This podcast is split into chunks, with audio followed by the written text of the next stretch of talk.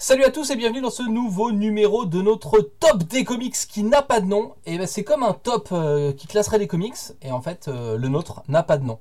Euh, comme tous les soirs, on a réuni une bande de joyeux drill et puis on a collecté vos listes sur le net. L'idée c'est vous nous proposer une liste avec un thème et un titre et trois séries, trois sagas qui sont sorties chez Marvel ou chez DC exclusivement.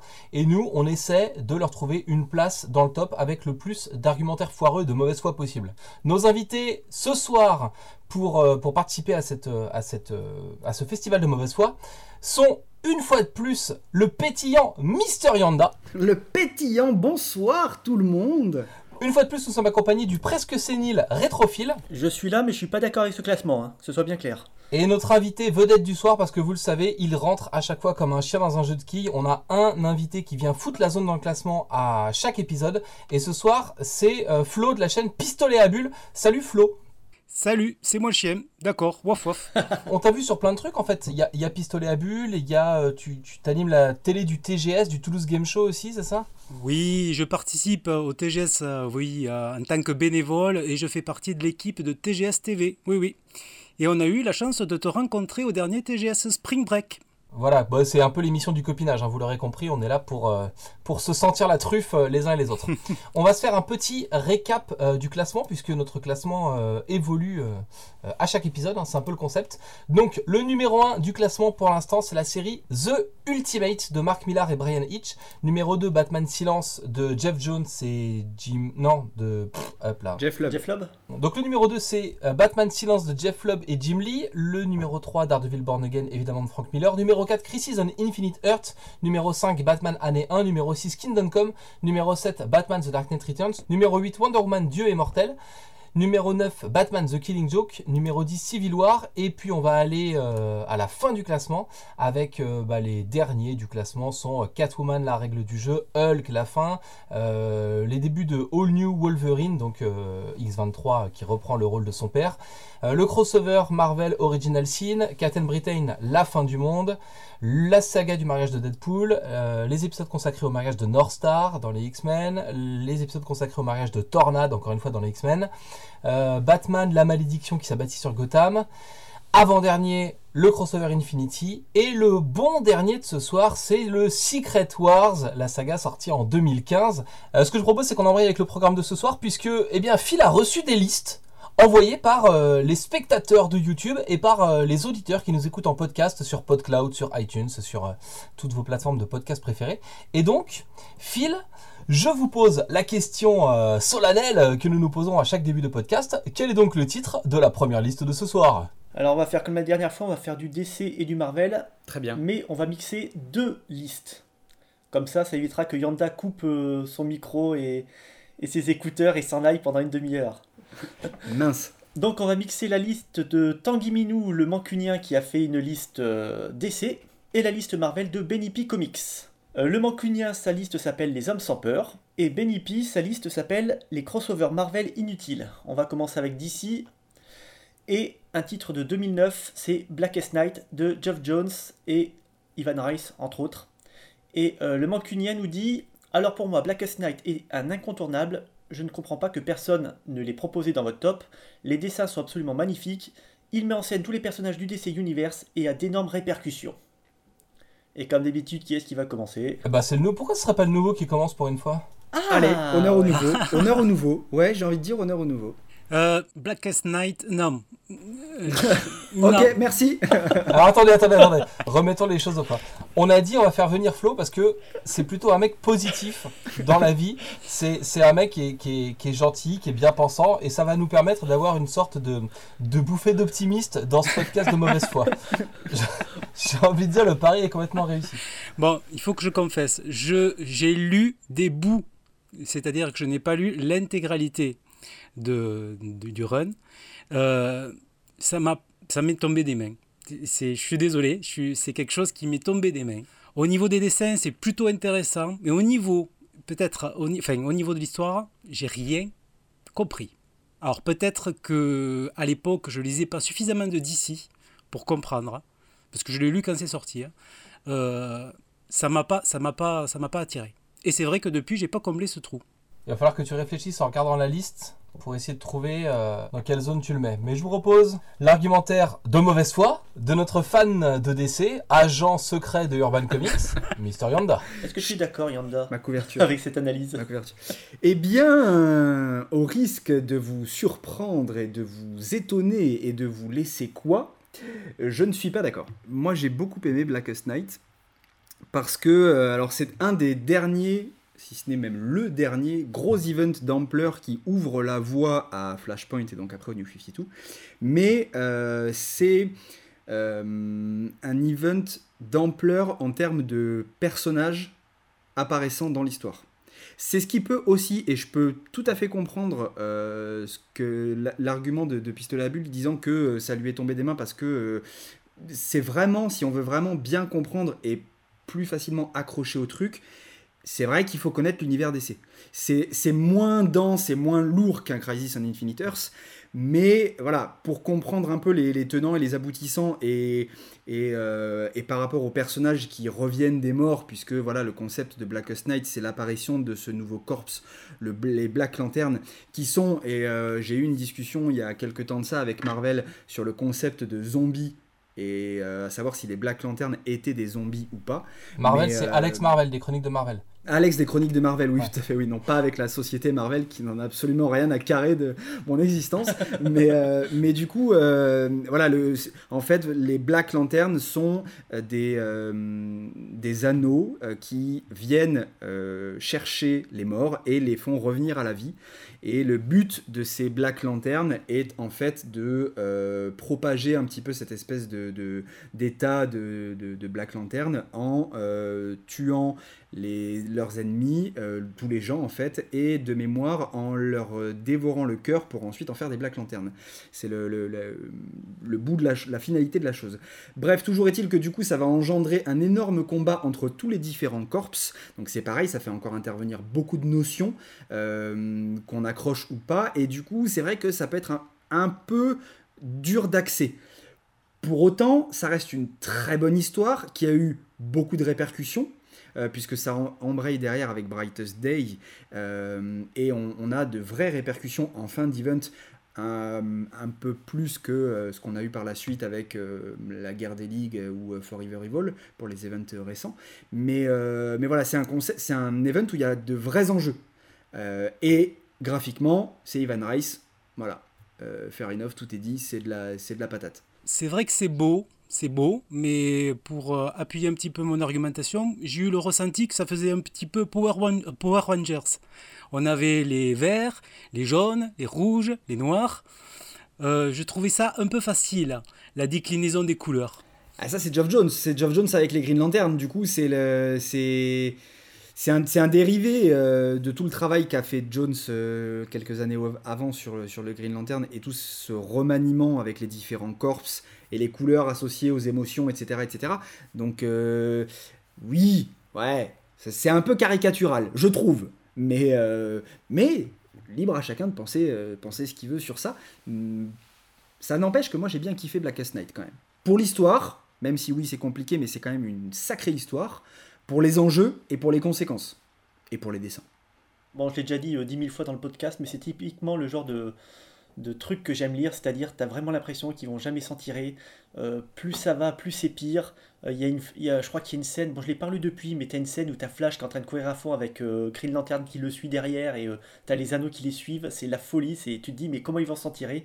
Je mettrais juste un petit bémol, bon ça reste une grande saga, mais par contre, contrairement à Civil War, où faut lire tous les tie pour apprécier complètement le, le truc, euh, moi j'ai lu la saga euh, principale d'abord, ça m'a tellement plu que j'ai acheté le reste, j'ai tout lu et je me suis rendu compte que tous les à côté, ça a enlevé le, le côté urgent justement. Euh, quand tu lis la saga principale, ça va très vite, t'as l'impression que ça se passe en 2-3 heures. Et en fait, euh, je pense que les tie-ins sont vraiment pas importants et c'est vraiment du, remplissage. Mais bon, on va pas noter là-dessus. La saga en elle-même, c'est une des meilleures de, DC selon moi. Et par contre, euh, bah, j'avais pas l'impression que c'était difficile de rentrer dans, dans la saga sans trop connaître euh, l'univers DC. Parce qu'une fois que tu connais Flash, bon, il n'y a pas Batman parce qu'il est censé être mort. Euh, une fois que tu connais Flash, tu connais Green Lantern, euh, ça roule tout seul. D'ailleurs, il était où Superman à ce moment-là? Je me souviens pas de lui dans la saga.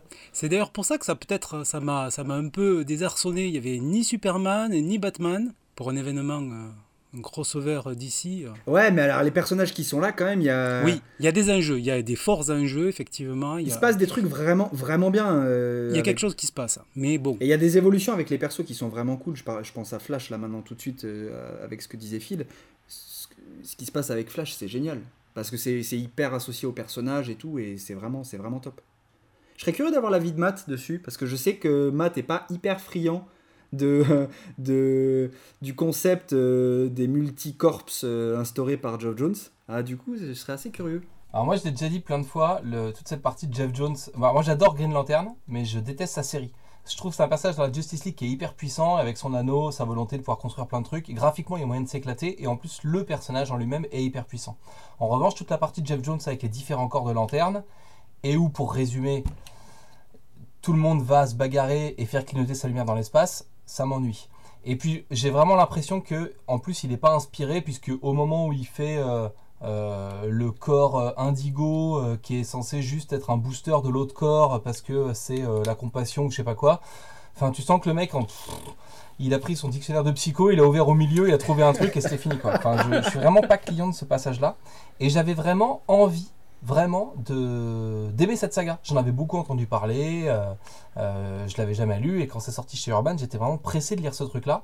Euh, j'ai effectivement trouvé, alors effectivement, je trouve ça très beau, mais je trouve ça très compliqué. D'abord parce que il faut être à jour avec, euh, avec les sept couleurs et le spectre émotionnel. Il y a un nouveau corps qui rentre. Il y a des trucs où en permanence le méchant euh, Black End, on fait référence aussi à autre chose qui doit, qui, est peut-être le- l'entité qui, contrôle sa lanterne. Enfin, j'étais paumé dans ces trucs-là. Euh, Il y a effectivement beaucoup de personnages. On fait revenir des trucs, euh, des personnages morts, des trucs. Enfin, il faut quand même être assez à jour avec l'univers d'essai. Et ouais, j'ai pas trouvé ça hyper accessible. Et du coup, euh, je suis, sur un avis un peu médian par rapport à ce truc-là, dans le sens où c'est beau, il y a des enjeux, il y a plein de choses pour que ce soit intéressant, mais j'ai l'impression que c'est plutôt une sorte de, de bonbon et de récompense qui est donné aux gens qui connaissent vraiment cet, univers, plutôt qu'aux aux mecs comme moi qui pouvaient se mettre à DC Comics à ce moment-là euh, en venant de la concurrence et qui donc sont pas hyper à jour avec tous les personnages. Du coup, c'est plutôt. euh, c'est pas les qualités techniques de la série qui vont faire que je vais lui mettre une mauvaise note, puisque je vais probablement pas lui mettre une très bonne note, mais, euh, mais c'est plutôt le, le ressenti et le plaisir que je peux avoir à lire ce truc-là, parce que, parce que j'ai l'impression que à un moment, c'est pas fait pour un lecteur comme moi. C'est un très mauvais point d'entrée. hein. Merci. Mais, euh, mais ça n'était pas euh, voulu comme tel, hein, d'ailleurs. Ah bah de ce point de vue-là, c'est réussi, donc je vais peut-être lui mettre une bonne note. Voilà, tu vois, c'est bon. Mais ouais, non, mais je, je, je, je comprends ton avis. Mais ça reste une très bonne histoire. Du coup, on arrive au moment du, du, de la- du positionnement numérique. Et messieurs, euh, roulement de tambour, il va maintenant falloir choisir et trouver une place pour ce titre euh, dont nous avons pu énumérer les qualités, mais qui va quand même finir au fond du classement, quoi, c'est certain. Au fond du classement, non. oh si. si, si. Oh merde. Si, monsieur Yanda, si, si. Yanda, je le vois où, moi? On est deux. Bon, Vous voulez commencer? Eh ben écoute, je mettrai 17ème sous Secret Wars. Parce que c'est moins bien que Secret Wars, faut être honnête. 17ème, donc ah ouais, tu après Secret Wars de 1984 et avant la saga Allman Logan de Mark Millar et Steve McNiven. Ah ouais, je le vois bien là, ouais, il est bien. Moi, je le verrais plutôt 42e, juste au-dessus de Gwynpool. Il est fou, lui Oh merde Donc toi, tu nous le mets entre le Astonishing X-Men de Whedon et Cassaday Ouais. et Gwenpool. Ah oui, oui, oui. Excusez-moi, qui, qui a eu l'idée d'inviter euh, Pistolet à Bulle? Je... Crois que c'est-. Je crois que à toi. Ah merde Merde. Euh, moi, je le verrais bien euh, 19ème, juste avant euh, Justice League aux origines. Entre, entre Justice League aux origines et un long Halloween. Hmm. 42ème, putain. J'ai mal à mon décès, quoi. Je regarde par rapport au classement, je suis en train de regarder autour de, de la 25e place. 25e, on a Futur Imparfait. 26e, on a Planète Hulk. 27e, Sp- le Spider-Man de McFarlane et euh, David Michelin. Comment on le dit? Michelin David Michelin, quoi, comme la locomotive. Euh, du coup, je pense que ça a quand même un peu mieux vieilli que le Spider-Man de McFarlane, que j'aime parce que je l'ai lu quand j'étais ado. Et je pense que c'est quand même un peu mieux. Enfin, euh, pour moi, ouais, je suis au niveau du 26. Alors, je sais pas si je le mets avant ou après Planète Hulk, mais je suis dans cette zone-là, en fait. Parce que je, veux bien reconnaître que c'est un bon titre et tout. Le seul truc qui me bloque, c'est que c'est pas pour moi. Donc je vais pas être trop de. euh, je pourrais le descendre pour le descendre, mais est-ce que c'est vraiment intéressant, tu vois On le met 25ème 25ème, il se retrouverait entre la, sé- la série Next Wave de Warren Ellis et, euh, et Hulk Futur Imparfait, mais je crois que, que Florent n'est pas vraiment d'accord avec tout ça. Non, non, non. Par exemple, le 30e X-Men euh, New Mutant Asgard Saga est beaucoup mieux que, que ce, cet event. En fait, le concept, et ça on va le dire aux gens qui nous commentent, parce qu'on a beaucoup de commentaires qui disent Oui, qu'on fait de la merde, que le top Ouais. ressemble à rien et tout machin, il faut comprendre que ce top ne satisfait personne. Parce que on se retrouve avec des titres qu'on aime et qui sont mal classés, les titres qu'on n'aime pas qui sont bien classés, parce que les deux autres zozos euh, fidèles au poste ont classé des trucs que j'aime pas, par exemple. Et puis surtout, parce que le fait d'avoir un intervenant tournant vient vraiment foutre la merde dans le top. Et en fait, le- on est au, au quatrième épisode là de, de ce podcast, et en fait, le top me satisfait pas vraiment, satisfait pas vraiment Yanda, pas vraiment Phil, et donc euh, d'après les commentaires, vous satisfait pas vraiment non plus. Et c'est ça le, le truc. Et si vous n'êtes pas content de ce top, n'hésitez pas à le faire chez vous. Et euh, on a toutes les astuces techniques si vous voulez jouer au top des comics chez vous et faire ça avec vos amis. Voilà. 25ème autour de Next Wave Futur Imparfait, ouais, ça me paraît être, euh, ça me paraît être pas mal. Au pire du pire, on le met 26ème, mais on va pas plus bas. Pistolet à bulles. J'ai descendu d'une place là. Allez, 27 grand max. 27 grand max. Allez, Je pense que sur une moyenne mathématique, on est pas mal en plus. Allez. Donc, 26 ou 27 27. Donc 27, on se retrouve avec Hulk Futur Imparfait en 25, Planet Hulk en 26, Blackest Night en 27 et le Spider-Man de McFarlane et euh, David Machin en 28e position avant Swamp Thing et Animal Man version New 52. En fait, je vais, je vais avoir, du mal, je vais avoir du mal à mettre des titres au-dessus de la 15e place parce qu'on a vraiment un top euh, en, en béton armé, franchement. Non mais le, le problème c'est que là, euh, Flo t'a cédé un peu de terrain mais il va falloir que tu le rendes sur une prochaine négociation. Allez, on va parler un petit peu de Marvel là avec la liste de Benny P Comics. Euh, c'est un titre de. Alors, sa, sa liste s'appelle Les crossovers Marvel inutiles, mais ça veut pas dire mauvais. Sauf, ce premier titre, selon moi, c'est Fear Itself de Matt Fraction et Ed Brubaker, Stuart Timonen. Euh, c'est un titre de 2011. Et c'est à ce moment-là, quand j'ai lu ça, que je me suis dit, ça serait bien que Marvel arrête de faire des events tous les 6 mois. Et je ne savais pas à l'époque que c'était que le début. Et Fear Itself, c'était le, le crossover de trop. Euh, je sais pas si tu te rappelles, c'était avec euh, des, euh, des runes magiques de, de Asgard qui, qui transformaient les gens, je crois, en, C'est ça. En, en super puissance. euh, c'était inutile, pitoyable. Ouais, parce qu'il fallait réussir à faire peur à la peur elle-même. On est dans la, partie où Marvel a commencé à enchaîner les crossovers, où il y a eu euh, Civil War, il y a eu Secret Invasion, euh, il y avait eu House of M juste avant. Il, y a, il y en a un entre les deux. Fear Itself, c'est le dernier de la liste. Il y en a un dont j'oublie. Et à Siege il y a Ouais. siège, siège. et, et Siège, euh, comme disent nos amis toulousains, et, et Fear Itself derrière. Et tu dis que c'est la, le moment où Marvel va se calmer. Euh, Non, non, au contraire, on est en plein dans la vague où en plus les auteurs essayent de reprendre des trucs après les crossovers, installent parfois des bonnes choses et sont obligés de péter tout ce qu'ils ont construit au bout de, de 8 à 10 mois parce que d'un seul coup, euh, leur éditeur leur dit Ouais, bah tu donnes ton personnage à Matt Fraction parce qu'il fait quelque chose avec un crossover. Et c'est l'époque où Matt Fraction était mauvais. Hein on va appeler les. Donc c'était pas bien. Voilà, c'était pas bien. Je. Je vais commencer par. On peut lisser vers la fin là. Hein parce que. Parce que. Parce que parce qu'il y a quand même des bonnes surprises dans le Secret Wars de 2015 et qu'il y a des trucs intéressants avec la relation entre Fatalis et Doctor Strange par exemple et que je ne vois pas vraiment de choses intéressantes dans Fear Itself. J'ai aucun argument pour défendre ce titre. À part que c'était court. Ce qui est un peu court comme argument. On va voir ce que dit Pistolet à Bulle, mais je suis entièrement d'accord avec toi parce que c'était vraiment du remplissage. Je sais pas combien de temps ça a duré, deux ou trois mois, peut-être un seul mois. Et, et je crois, alors je vais spoiler la. f- Spoiler Oui. Spoiler, spoiler. Spoiler. Oh, je vais me faire engueuler par Val. Spo- spolier, c'est quand on vole, le vole l'or des gens. Et Phil. ben ils ont ça. volé mon argent en achetant ce comics, tu vois. Et euh, je crois que c'est dans ce bouquin où à la fin ça se finit, t'as des robots nazis sur la Maison Blanche en train de tirer dans tous les sens et t'as les Vengeurs qui arrivent. C'est n'importe quoi. Mais c'est dans celui-là où il y a un personnage qui meurt et qui ressuscite dans le même crossover C'est dans tous les crossovers. Non, mais au moins avant, t'avais un mec qui mourait et qui ressuscitait dans le crossover suivant. Là, non, ça se passe euh, pff, en deux épisodes. Le mec, il il y a plus d'enjeu quoi. Le mec meurt et ressuscite direct. Ah bah j'ai dû sauter une page, ça doit être à ce moment-là. Ah, mais c'est vrai que ces crossovers qui s'enchaînaient avec des morts à chaque crossover, ça a commencé vraiment à fatiguer tout le monde. Et c'est vrai que c'est à peu près à, à ce moment-là où moi aussi je me suis fatigué de, de ce tra- stratagème. Euh, par contre, il n'est pas si mauvais. je dirais que je ne vois pas tout en, tout en bas. Il y a des choses à sauver. Déjà, les dessins sont quand même plutôt bons, je trouve. Ensuite, euh, même si c'est assez bateau, il y a quand même une petite réflexion sur la peur.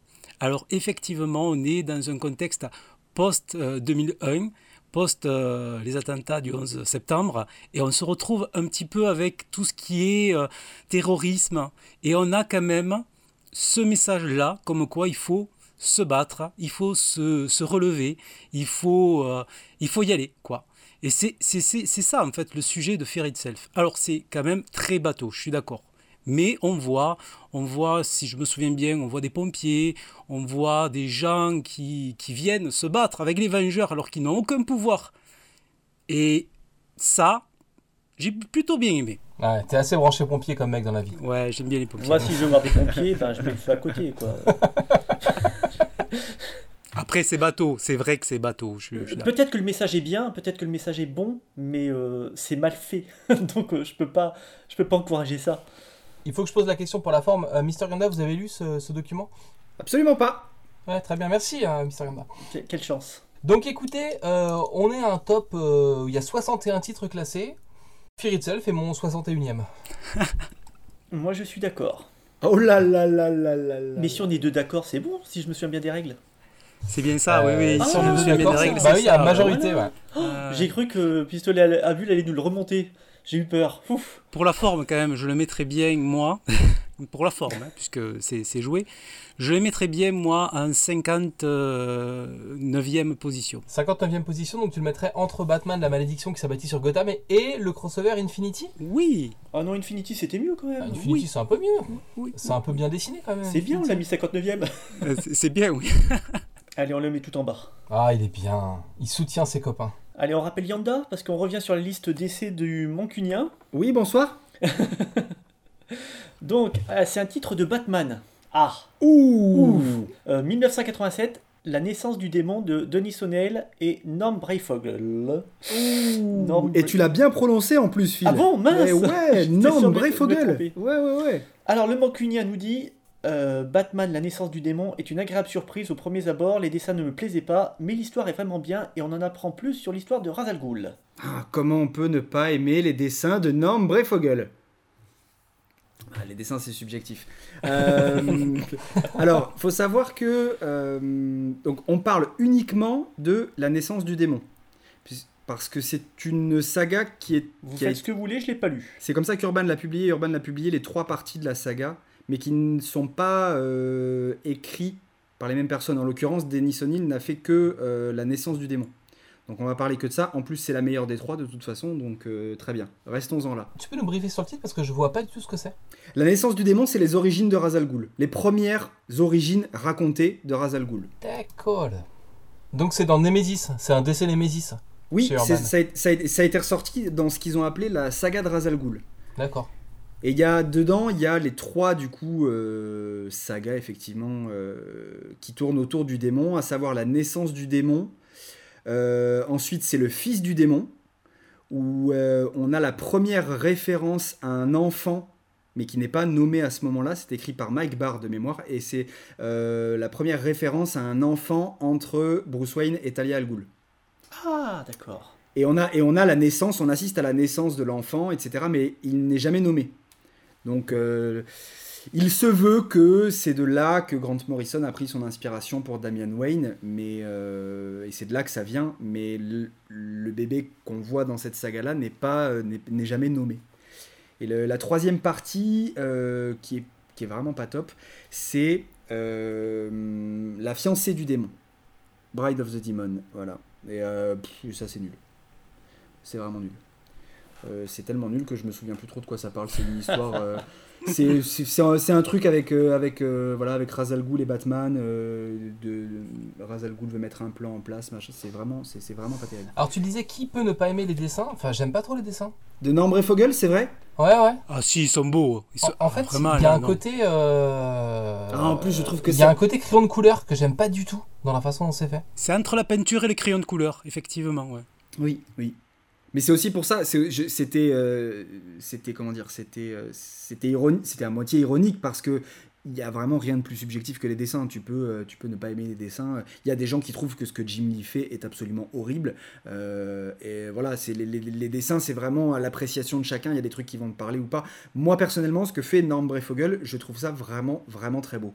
Et, en l'occurrence, sur ce titre de, de- de 87, je trouve que ça a très bien vieilli. Et euh, pour ce qui est de l'histoire de Denis O'Neill, euh, c'est donc les premières euh, origines racontées et dévoilées de Ra's al Ghul. Donc on voit euh, Ra's al Ghul avant qu'il ne devienne le dirigeant de la Ligue des Assassins. Donc il est médecin et il, est, il est marié, il est hyper, hyper amoureux, vraiment voilà, super tranquille. Il est au service du prince puisque ça se passe en Orient. Et, et il va se passer, euh, il va se passer un truc avec le prince et sa femme et, euh, ça va dégénérer et, euh, et ensuite voilà ça va, ça va le, le mener dans cette espèce de psychose qui à terme le mettront sur cette, sur cette voie donc de la Ligue des Assassins et de devoir éradiquer en fait l'humanité pour la, pour la, la- nettoyer et, et voilà et les gens ne méritent plus de vivre donc il faut repartir à zéro et voilà et entre temps on découvre aussi on a les origines avec les, les ce qui deviendra après parce que je crois que ça ne s'appelle pas comme ça dans cette histoire les puits de Lazare voilà tout ça est mis en place dans cette saga et, euh, et c'est vraiment, vraiment, vraiment très cool. Ça se lit, euh, alors ça se, ça se suffit totalement euh, à elle-même. C'est pour ça d'ailleurs que, alors c'est vendu avec les trois, avec les trois sagas dans le, dans le, le Nemesis, mais, mais pour moi on peut lire juste ça. Euh, des trois, on a lu la meilleure, et c'est la première. Mais, euh, mais c'est vraiment, vraiment, vraiment très bien. Ok, je me permets de faire une analyse euh, rapide et complète. Mais je vous en prie. Je ne l'ai pas lu, je- du coup, bah, je vote blanc. Moi, je l'ai lu et je peux dire, enfin, j'ai eu la chance d'acheter les 47 premiers volumes de la collection Eagle Moss tout récemment. Ah oui, c'est vrai, je l'ai vu passer. Exact. Et donc, c'est tout frais dans ma mémoire puisque je l'ai lu il y a quoi, la semaine dernière. Et c'est un gros, gros coup de cœur. Effectivement, j'adore cette histoire. C'est une façon d'aborder donc l'origine story de Ra's al Ghul. C'est vraiment très, très bien fait. Alors, les dessins sont old school, effectivement. C'est un effet crayon de couleur, peinture. On est loin de la, enfin, de la colorisation façon ordinateur qu'on a actuellement mais c'est quand même justement pour l'expression des personnages, leur façon de se mouvoir, euh, un petit peu la, la peur panique qu'on peut voir dans leurs yeux, c'est super bien fait, je trouve parfois. Euh, il faut vraiment le lire. Il y a un duel épique à la fin entre Batman et Ra's al Ghul. C'est extraordinaire. Franchement, j'ai adoré cette histoire. On est, euh, on est sur un. En termes de travail de caractérisation, ce que fait Denis O'Neill avec Ra's al Ghul est vraiment, vraiment, vraiment très bon. Pas, on, est, on est un peu dans une optique. euh, alors, c'est- très différent en plus, c'est pas du tout la, la même époque, mais on, on retrouve un petit peu euh, ce que fait Brian Azzarello dans Luthor. C'est-à-dire que on en vient, en fait, on en vient à, à presque. Pas, pas- enfin, pas forcément se mettre de son côté, mais on, on comprend Ra's al Ghul. On le comprend tout à fait. On comprend pourquoi, Oui, oui. pourquoi il devient comme ça. Et, et, et on en vient limite à se dire, ouais, mais en fait, c'est normal, moi à sa place, j'aurais fait pareil. Et, euh, et, et voilà, c'est vraiment. Parce que tu pars du, tout début où euh, est quelqu'un de tout à fait lambda, euh, voilà, un médecin, etc., comme j'ai dit, et pour arriver à ce qu'il à ce qu'il devient. Et, et ça a une logique et ça suit un cheminement qui est très très bien raconté, qui est très très bien écrit. La psychologie et la caractérisation du personnage de Ra's al Ghul est vraiment géniale et, euh, et c'est vraiment vraiment vraiment une très très bonne histoire. C'est vraiment un, un vent de fraîcheur. On sort un petit peu des histoires de super-héros. On est dans l'Orient, dans le désert. On est complètement, euh, euh, vraiment dans une autre ambiance et c'est extraordinaire. Ouais, c'est vrai, c'est vrai. Je suis d'accord. Alors du coup pour le positionnement, euh, Je crois que vous allez faire une connerie, je vous le dis tout de suite. C'est dans le top 20 pour moi. hein. Euh, alors je suis en train de regarder ça très rapidement. Euh, ouais, ouais, ouais, ouais, ouais, ouais. Euh, je pense, euh, je te dirais que je le mettrais 15e, juste, juste après Superman Luthor. Entre Superman Luthor et Secret Wars 84. Donc il serait 16ème, pas 15ème, mais très bien. Moi, je le mettrais 17ème. Juste après Secret Wars. Eh oui, pour sauver Secret Wars. non, c'est mieux. hein. Non, c'est mieux que Secret Wars, non. Euh, ce sont des quadragénaires qui vous parlent, je tiens à rassurer tout le monde. Tu as menti sur ton âge, tu as 25 ans. Je ne te crois pas. Secret Wars a vieilli, je l'ai vu, je l'ai relu il y a, il y a, il y a quoi Il y a 6 mois. Ça, ça a bien vieilli quand même. Oh, je le lis tous les ans, c'est énorme. Je m'en lasse pas. Faut que tu lises La naissance du démon, Phil. Faut que tu lises La naissance du démon, vraiment. Ouais, ok. Non, mais vous me le vendez bien, franchement. Mais je le mets 17ème. Bon alors, où est-ce qu'on a ce titre, les mecs? Ouais, 16ème, c'est vendu. 16ème. C'est bien. 16ème, donc on se retrouve avec, euh, avec euh, la naissance du démon entre, euh, entre Superman Luthor 15ème et Secret Wars de 1984 17ème. Euh, on revient sur la liste Marvel? Oui, puisqu'on croise deux listes depuis le début de ce podcast. Alors, dans la liste les crossovers Marvel inutiles, on nous propose Axis de Remender, Kubert et Dodson, entre autres. Euh, j'ai déjà fait une vidéo dessus, moi j'ai bien aimé Axis. Euh, le principe c'est les Vengeurs qui se battent contre Crâne Rouge qui a fusionné avec Onslaught. Et euh, la sorcière rouge lance un pouvoir pour rendre le crâne rouge gentil. Bien évidemment, le pouvoir, le, lancement de pouvoir foire complètement. Ça touche tout le monde. Il y a des gentils qui deviennent méchants, des méchants qui deviennent gentils. Je regrette que ça n'a pas été fait dans les années 80 parce qu'ils auraient fait quelque chose d'énorme sur le long terme. Là, ça dure quelques mois. Mais euh, c'était une bonne surprise et euh, j'ai bien aimé euh, la façon dont se comportent les héros quand ils sont transformés en méchants parce que ils continuent de, de se battre pour les gens, mais euh, pas avec les mêmes objectifs. Et euh, non, j'ai trouvé ça bien vu. Et puis les relations entre eux qui commencent à éclater euh, quand ils commencent à s'attaquer à, à ceux qui n'ont pas été touchés. Moi, j'ai bien aimé, franchement. Avec le côté donc des héros qui deviennent des méchants. Oui, oui, oui. Bah, euh, ça, a eu une, ça a eu une importance sur Deadpool, par exemple. Sur Iron Man, Ah ouais, Iron Man, pendant quelques mois, il a un petit peu pété les, les plombs et euh, il s'est attaqué à Daredevil. Euh, bon, là, on va parler que de la série principale, hein, mais euh, moi, je, je trouvais que c'était euh, c'était un bon crossover entre X-Men, euh, Vengeurs et compagnie. C'est un événement qui est contenu ou c'est un événement qui est, qui est diffus et qui dure sur une certaine période Ce que je veux dire, c'est la, la série par exemple supérieure à Iron Man dans lequel c'est un salopard. Elle, elle découle de ce crossover-là Ouais, ça vient de là et ça a duré quoi 3-4 mois, je crois? Peut-être 6 mois grand max? Euh, Il y, a un- il y a un TP euh, sur euh, supérieur à Iron Man, donc euh, ouais, ça dure, ça dure 8 mois, ouais. Bah, ça vient de là. Eh bien moi je n'ai pas lu cet événement puisque c'est euh, sorti au moment où j'étais euh, fâché contre Marvel et j'avais plus envie de, de lire ce qu'ils faisaient. J'avais l'impression qu'on se foutait un peu de moi à ce moment-là avec, euh, avec les reboots, avec les all new, avec les relaunchs, avec euh, les crossovers inutiles, avec les Avengers que je venais de lâcher, avec tout ça. J'avais vraiment plus du tout envie de mettre le nez dans Marvel à ce moment-là et donc je suis passé complètement à côté de, de ce crossover.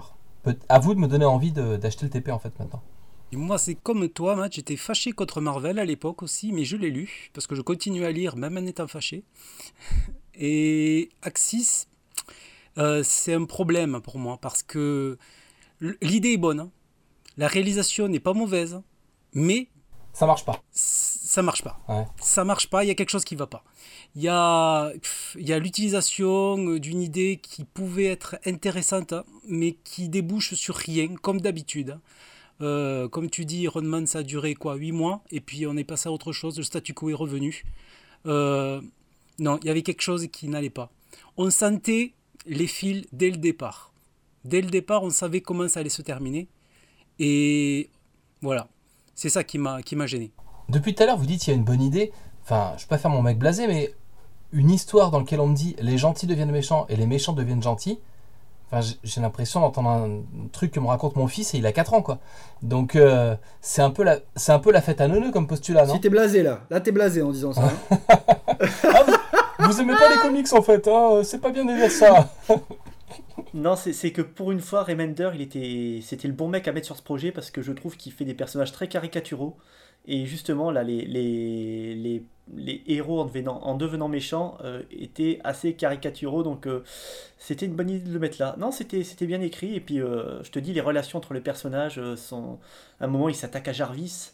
Tu vois, tu, tu te dis jusqu'où ils vont aller, quoi. Ouais. c'était- c'était bien vu. Euh, on va prendre la peine d'interroger Mister Yonda sur son avis sur cette publication à Marvel Comics.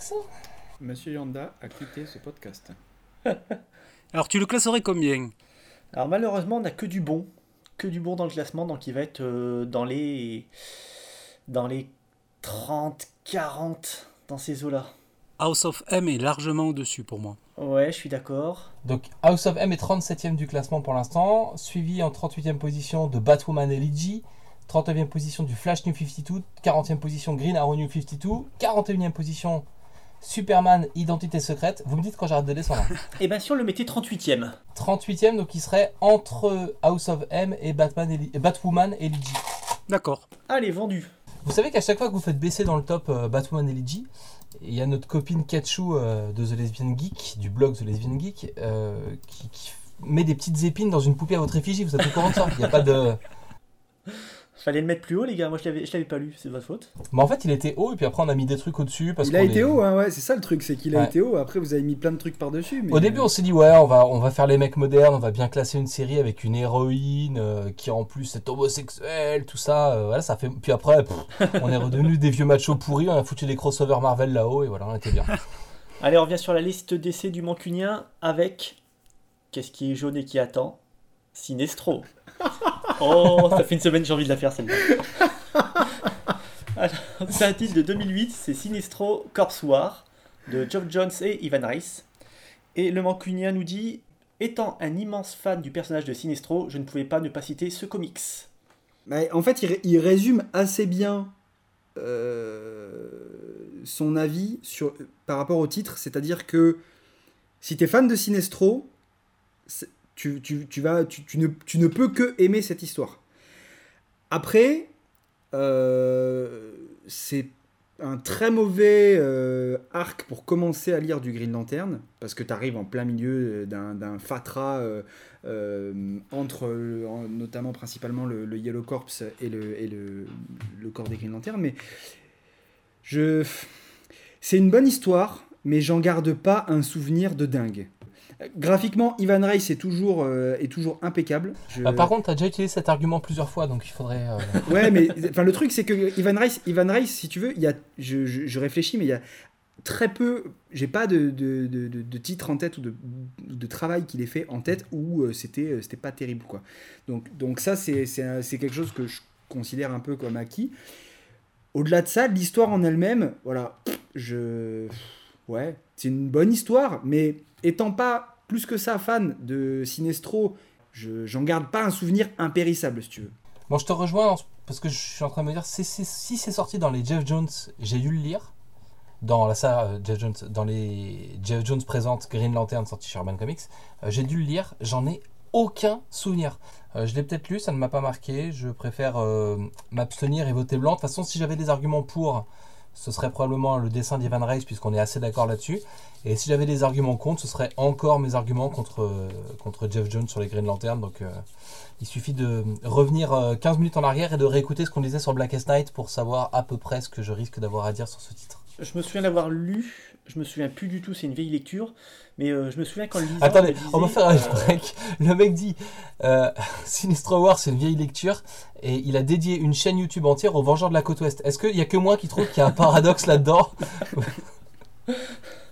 Disons qu'il y a des trucs que je relis et pas ça. Et, euh, en, en tout cas, je me souviens que quand je l'ai lu, je me disais euh, Marvel est largement supérieur à DC, sauf pour l'univers cosmique. Euh, ce qu'a fait Geoff Jones avec les Green Lantern et notamment Sinestro et, et toutes les autres lanternes, euh, c'est largement supérieur à, tout l'univers cosmique de Marvel.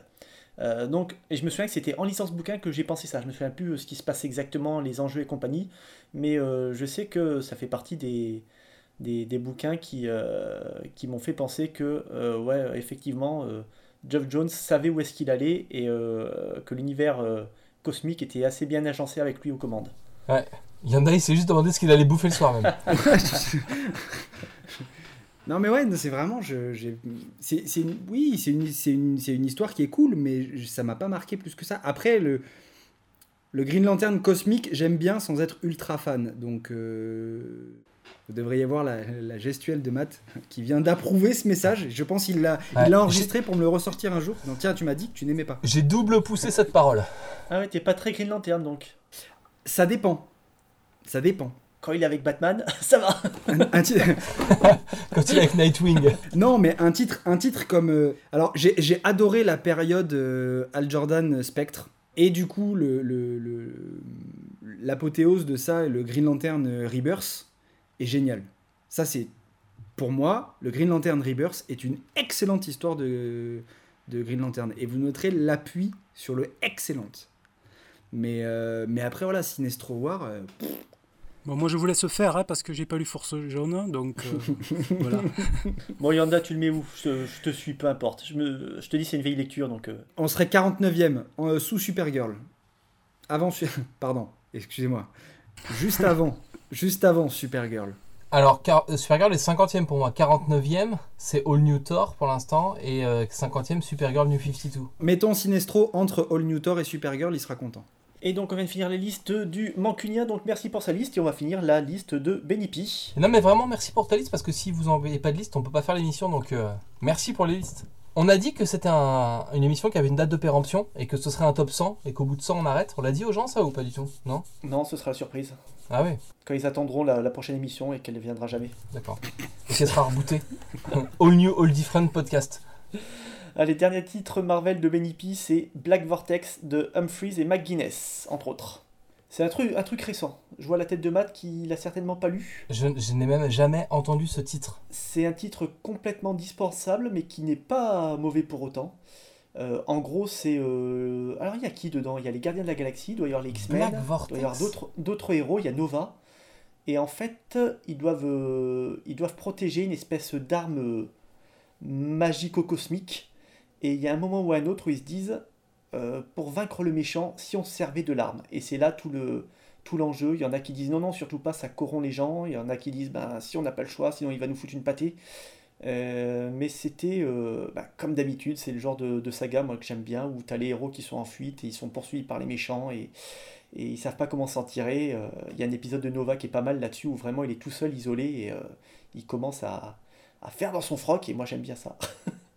Bon, 2015, du coup, je vois que c'est sorti en 2015 en France. C'est encore une fois la période où j'étais un peu fâché contre Marvel et où j'ai fait complètement l'impasse sur ce truc, puisque j'avais même jamais entendu le titre euh, Black Vortex. Il faut que je fasse une recherche Google pour me documenter là-dessus, en fait.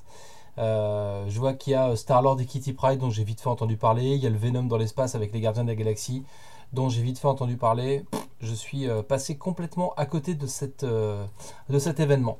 C'est pas du grand Marvel, hein, mais ça, ça se lit. Moi, j'ai dû lire ça en kiosque, mais j'en ai aucun souvenir. J'en ai aucun souvenir. Et pourtant, il y a des Sorrentino et tout là-dedans. Bah écoute, Philou, à toi de jouer, hein, puisque bah, tu es le seul finalement à avoir, euh, à avoir parcouru ces pages, j'imagine. Ouais, ouais, je suis en train de regarder et euh, je pense, je pense que, tu vois, je compare avec une autre saga Marvel. Je pense que c'est un petit peu en dessous de Dark Avengers, c'est-à-dire je le mettrais bien 47ème. Juste avant Earth 2, quoi. Juste, ah, l'avais pas euh, vu. Ah ouais, bah oui, bah écoute. hein. Ah ouais, t'es- ah bah Ah tiens. bah comme par hasard, tiens. Eh bien, merci Benipi Comics et on se refait un petit mélange DC Marvel? Allez, Allez, avec la liste de Dibeta Jérémy, sa liste s'appelle les crossovers de Batman, et la liste de The Chef, et sa liste s'appelle euh, quasiment 40 ballets de comics, et je sais que Yanda ne les a pas lus. J'adore ce quoi. liste. Excellent. Allez, le premier 1995, Batman et Judge Dredd, La Grande Énigme, de Alan Grant et Carl Critchlow. Yeah. 1995, je n'ai pas lu, je ne connais pas, je vous laisse faire, j'espère que vous l'avez lu. Euh, moi, je l'ai lu, ce truc-là, La Grande Énigme. Euh, je l'ai lu quand c'est sorti. Je suis en train de chercher pendant que je vous parle euh, euh, l'année de sortie en France. Parce que je n'en ai aucun, aucun souvenir. Alors, c'est sorti en, en 96 chez Édition USA, euh, dans un format franco-belge. Ça fait partie des trucs que j'ai acheté pour les dessins. Évidemment, La Grande Énigme. Bah, Il n'y a pas beaucoup de spoilers si je vous dis que il y a le Riddler qui est dans le coin. hein. Je me souviens pas du tout de ce truc-là. Et, euh, et j'aurais pu le consulter là, faire une pause, couper, tricher et consulter le truc pendant le podcast, mais je suis en plein déménagement et il doit être quelque part dans un carton. donc, euh, donc voilà, c'était bien, achetez-le. Alors, pour prolonger ton propos avant qu'Ayanda en parle, j'ai croisé cet album dans une médiathèque, je l'ai feuilleté, je l'ai reposé, et je ne l'ai pas pris, je n'ai pas lu. Voilà, un a priori assez négatif sur, euh, sur ce crossover, enfin, cette rencontre un peu improbable entre Batman et Judge Dredd. Mais graphiquement, c'était cool. Il y avait un côté un peu euh, peinture vénère, euh, comme il y avait dans les, un peu dans les années 90. C'est de la, de la vraie peinture, mais que, avec, c'est c'est un peu plus dynamique, par exemple, et un peu plus, plus bodybuilder que du Alex Ross, que j'aime beaucoup au-delà de ça. Un peu à la Bisley, non? Un truc comme ça? Ouais, un peu dans cet esprit-là, ouais. Mais moins trash pour, pour le coup. Mhm. Et moi, eh ben, je ne l'ai pas lu. Euh, je ne l'ai pas lu, donc je ne m'en souviens absolument pas, euh, bizarrement. Mais, euh, mais, mais je ne l'ai pas lu parce qu'en fait, je suis. alors, déjà, il y a plein de crossovers Batman que je n'ai pas lu, effectivement. Et, mais, mais en plus de ça, je suis pas hyper fan de Judge Dredd. Voilà, c'est l'instant confession. Euh, je ouais pas plus que ça. Donc euh, donc je pense si tu veux que même si je, je, je vois ça dans un rayon c'est pas typique pas du tout le, le genre de truc vers lequel j'ai mis je vais aller me dire oh tiens un crossover c'est improbable euh, voyons voir. Non je Judge Dredd ça me ça ne m'interpelle pas du tout. Tu feuillettes même pas. si j'ai le temps. Si jamais euh, je suis avec mes gosses je, je passe je passe dans le rayon et je dis oh ouais, pff, bah oui alors allons, allons voir et puis on continue quoi mais euh, ouais non je donc du coup je ne l'ai pas lu Bon, ce que je propose, c'est que puisque personne l'a lu, eh bien, on va faire notre premier titre non classé dans le top. Le premier titre dont on aura parlé bah, sans pouvoir le classer, parce qu'on va pas non plus faire n'importe quoi. Euh, pendant qu'on papote, euh, je regarde un peu sur internet et ce qui ressort, c'est que graphiquement c'est assez joli, mais que le scénario est assez navrant. Ce qui est souvent le cas avec ce type de crossover. hein. C'est souvent, c'est assez souvent des crossovers euh, fan service euh, où euh, le scénario va tenir sur euh, un quart de post-it et où graphiquement tu peux avoir des trucs sympas, mais généralement c'est pas. euh, Ce qui est marrant, c'est que c'était un peu le fond de commerce de Alan Grant à l'époque, si je dis pas de bêtises. C'est lui qui a fait aussi Lobo the Mask ou ce genre de crossover un peu improbable. Et il était. euh, Enfin, pour. Dans, dans, dans mes souvenirs, alors je peux me tromper, hein, mais dans mes souvenirs, le nom de ce mec est souvent associé à des crossovers improbables. Allez, on le vire celui-là. Désolé Batman, désolé mon petit juge Dredd. Allez, on revient sur la liste de The Chef euh, Marvel, donc avec la saga X-Force de 2014 de Rick Remender et Jérôme Opena. Et il nous dit c'est beau, fabuleusement écrit et dessiné, complexe, sombre, génial, moderne. Et il a raison, je ne l'ai pas lu. Et je ne suis pas d'accord du tout. Alors les dessins, j'accroche pas, c'est... euh, Tu sais, t'as l'impression que l'ancrage est pas fini. C'est typiquement le truc que j'aime pas. Il... Comme s'il faisait pas le contour des personnages. C'est... Non, c'est vraiment pas mon truc. Et au niveau de l'histoire, euh... t'avais d'un côté Wolverine qui était euh, professeur dans une école. Et de l'autre côté, dans X-Force, il passait son temps à tuer des gens alors que dans l'école, il, apprenait aux élèves que ben, c'était le dernier recours, que c'était c'était absolument incohérent. T'avais X23 qui était encore plus violente que tout le monde. Je crois que dans l'équipe, il y avait Deadpool à ce moment-là. C'est Le genre de mec que tu prends pas dans une équipe, t'as trop peur qu'il te tue la nuit, quoi. Enfin bon, non, j'ai vraiment pas accroché. Je crois que j'ai un problème avec Rick Remender de toute façon, donc... euh, C'est là-dedans, il y a Phantomex aussi? Oui, il y a Phantom X. ouais. Exactement, ouais, le personnage que tu dis, mais qu'est-ce qu'ils prennent ce mec dans, dans une équipe? Il y a Archangel, il y a Psylocke. hein. Et c'est là où on trouve euh, le- en fait le clone de. euh, Enfin, Evan, le clone de. Ah mince, le mot m'échappe maintenant. D'Apocalypse? Oui, d'Apocalypse. Eh bien, moi, je ne suis pas du tout d'accord avec toi, Phil. C'est vrai que c'est violent. C'est vrai que c'est sombre. C'est très intéressant. Il y a beaucoup. euh, alors, il faut il faut connaître les personnages X-Men. hein. Il faut vraiment. Il y a il reprend beaucoup d'éléments de la continuité X-Men. Et ça, ça fait plaisir. Ça fait vraiment plaisir. Euh, on revoit beaucoup de personnages que, que moi j'ai adoré auparavant. Donc, euh, euh, bien sûr, Apocalypse. Il y a le Roi d'Ombre, enfin le, le Némésis du, du professeur Xavier. Il y a, on revoit aussi Captain Brightine. Il y a plein de choses. Alors moi, j'ai lu ça en kiosque dans X-Men Universe, je crois. Et j'ai pas tout lu. Je pense que j'ai loupé quelques numéros, mais je crois avoir vu quand même à peu près l'essentiel de, tout le run, parce qu'il est resté longtemps hein, sur ce, ce- sur ce titre-là. Il y a eu beaucoup de dessinateurs différents, des dessinateurs bons, des dessinateurs mauvais. Euh, et puis, euh, mais l'essentiel était quand même assez intéressant au point de vue donc de la cohérence des personnages, parce que ce qui était intéressant, c'est qu'il creusait un petit peu les personnages là où on a où on n'allait jamais, c'est-à-dire qu'on a un Deadpool beaucoup plus mature, un Deadpool qui, qui est un peu moins fun, un Deadpool qui va prendre sous son aile Evan par exemple. On a euh, le duo Archangel et Psylocke qui est très intéressant avec euh, la relation qu'elle développe aussi avec Phantom X. Il y a beaucoup de choses intéressantes dans ce, dans ce run. Je crois que je suis passé complètement à côté de cette, euh, cette saine lecture. Mais la solution Apocalypse, c'est ce, genre, c'est ce genre de truc, c'est cette série-là? Oui, c'est ça, oui, oui, oui, ouais, c'est ça, ouais. En fait, le principe est bien parce qu'il se pose la question, euh, si on pouvait tuer Apocalypse quand il était jeune, est-ce qu'on le ferait? Et euh, bon, ce qui est bien, c'est que Remender, il va jusqu'au bout de la logique, c'est qu'il te donne la réponse à la fin. Et ben moi, je me souviens pas du bouquin, mais je me souviens que je l'ai eu entre les mains, que je l'ai lu et que je l'ai revendu. euh, ce, ce tome-là, euh, La solution Apocalypse en deluxe, parce que j'ai trouvé ça chiant à lire. Et j'ai trouvé ça hyper sombre, pas en termes d'histoire, mais graphiquement. Et du coup, j'ai trouvé, ça compliqué à lire. Je, suis, euh, je fais partie de ces mecs qui, lisent des comics au lit souvent.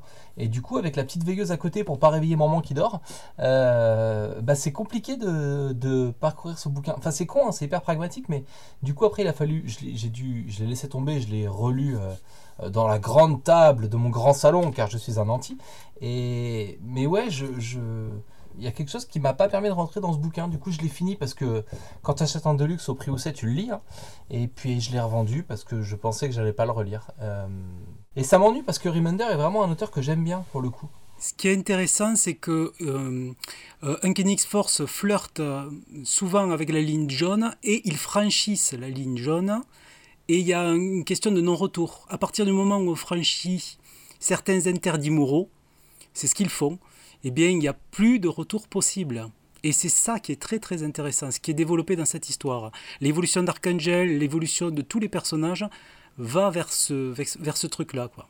Alors peut-être que je l'ai lu euh, à un moment où il fallait pas, peut-être qu'il faut le lire à part, l'acheter en deluxe et le lire à part, mais pas le lire dans la continuité parce que sinon ça n'a aucun sens. Je suis d'accord, oui. C'est vraiment euh, quelque chose entre parenthèses. Là, c'est vraiment, ils se confrontent à leurs propres démons, à leurs propres euh, limites et morales, et c'est- ça va très très loin. hein. J'essaierai de le relire, mais dans le doute, je vais le placer en bas du classement. Où est-ce que tu le mets toi? Moi, je le mettrai au milieu. hein. Oh non, attends, il y a que du bon. Jusqu'à la 40e place, il y a que du bon. Je vois 47e Earth 2. C'est au-dessus d'Earth 2. Euh, c'est à moi que tu poses la question là parce que- Oui. est-ce que c'est au-dessus de, de Asgard Saga 32e du top?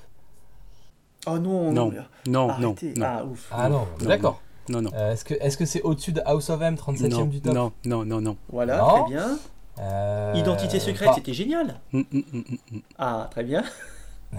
Donc ça descend. par rapport au Shazam New 52, par rapport au Ah, bah, bah, bah, bah, bah, bah, bah. Catwoman, c'était énorme, la règle du jeu. Pardon, Catwoman, c'est pas bien. Euh, donc on est à Superman Identité Secrète, vous êtes 42e du top, vous êtes au-dessus, en dessous pour, euh, pour euh, les X-Force de Remender. Attends, il y a aussi 44e Astonishing X-Men. Mince quoi, c'était bien.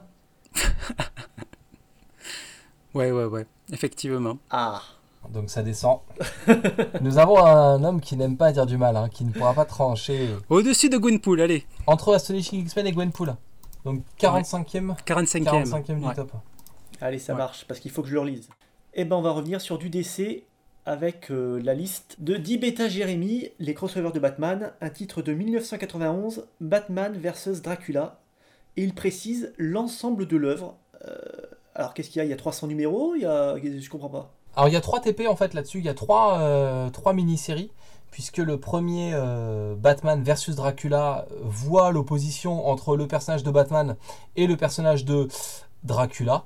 Et, euh, en fait, mini spoiler, euh, Batman va être vampirisé. Et va vraiment, être un vampire. À la fin du tome, Batman est vampirisé. Donc c'est un, c'est un Elseworld. hein. Et du coup, il y a deux histoires qui se déroulent après ce truc-là qui vont raconter des aventures d'un Batman devenu buveur de sang.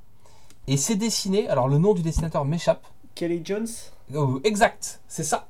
Et euh, qui avait un, un style sur, euh, sur Batman complètement outrancier, qui colle parfaitement à tout ça. Il faisait des, enfin, à ce moment-là, Batman a des oreilles qui doivent faire 70 cm sur son casque. Ça, il peut pas passer les portes. Il est, il est hyper trapu, il a des bras énormes, mais en même temps, il est bossu. Il y a tout, euh, tout un aspect très gothique en fait dans le, dans, dans le dessin de Jones et qui colle pour le coup parfaitement à ce truc-là. Et alors, euh, je, je, je déteste ce bouquin, mais j'adore le contenu. Euh, je déteste le bouquin parce qu'en fait c'est sorti chez Panini. Euh, les trois arcs sont sortis dans des tomes séparés. Et, et du coup j'ai acheté le premier, je l'ai lu, puis quand j'ai compris que c'était un Elseworld, je dis bon moi je vais pas le garder, je l'ai revendu. Je fais souvent ça. Et du coup, euh, quand après il y a eu le 2 et le 3 qui sont sortis, j'ai dit oh bah c'est cool, il y a une suite, j'ai acheté le 2 et le 3, j'ai dit je vais racheter le 1 et là, ça fait partie de ces trucs qui ne sont pas réédités et donc qui cotent. Et donc, euh, à un moment, j'ai fini par me décider à le racheter et j'ai fait une bonne affaire en l'achetant genre 70 euros, quoi. Et Faut vraiment que ce soit bien. quelques mois plus tard, j'ai eu la chance de découvrir que euh, Urban proposait une intégrale de ce, de ce document qui réunissait les trois histoires pour une somme plutôt modique. hein. Et, euh, et du coup, j'ai, en plus j'ai pris du retard, je l'ai pas relu, et du coup finalement j'ai jamais lu la saga en entier. Et je regarde ces bouquins de travers en disant ah ouais tu m'as coûté du blé toi, un salopard. Et euh, voilà, j'ai une appréhension. C'était ma petite histoire avec euh, avec cette BD. Donc pour le coup j'ai lu que le premier tiers, j'ai lu que la première saga, Batman contre Dracula, et pas les deux suites. Ça va s'appeler Pluie de sang et puis je sais plus quoi les suites. Et, euh, et non, c'est cool, c'est cool parce que le Batman graphiquement était très gothique à ce moment-là et ça colle, euh, très sombre et très gothique, et donc ça colle avec l'ambiance que tu pourrais avoir dans une BD Dracula. Euh, je me souviens pas hyper bien de l'histoire, mais j'ai plutôt un a priori positif euh, de mémoire là-dessus. Et, il faudrait que je lise la suite un jour où j'aurai le, courage d'affronter mes démons. Mais ouais, ouais, j'ai- j'aimais beaucoup ce dessinateur. Il avait fait du Alien aussi à un moment, dans ces années-là, qui était, qui était formidable. Donc euh, pour moi, ça tient au dessinateur là pour le coup. Moi, je ne l'ai pas lu. Tu ne l'as pas lu Non, je ne l'ai pas lu. Et effectivement, je vois que c'est sorti chez Urban. euh, du coup, euh, ça me fera une occasion euh, de ne pas dépenser euh, 70 euros, mais euh, 70 euros pour un tiers du bouquin, lapin. pour un tiers, d'accord. Donc, donc plus de 70 euros à ce moment-là. Mais c'est donc c'est assez différent du coup de ce qu'a pu faire, euh, même s'il n'y a pas le personnage de Dracula, mais ce qu'a pu faire euh, Mignola avec la malédiction qui s'abattit sur Gotham, que j'ai pas du tout aimé au tel point que je l'ai pas fini. Ah, ça n'a rien à voir, du coup, c'est du Elseworld. C'est euh, graphiquement, si vous avez, si vous- êtes des vieux lecteurs, vous avez peut-être vécu ce moment où Strange a arrêté de publier des titres Marvel et a commencé à publier des titres DC. Et les épisodes de Batman qui étaient publiés à cette époque-là étaient dessinés par le, même dessinateur. Ça peut vous donner une idée, si vous êtes vieux, de ce que vous trouverez dans, ce crossover. Mais oui, oui, c'est du, du Elseworld complet, euh, voilà, qui joue à fond euh, la carte euh, sombre, gothique et, vampirique de notre justicier de Gotham préféré.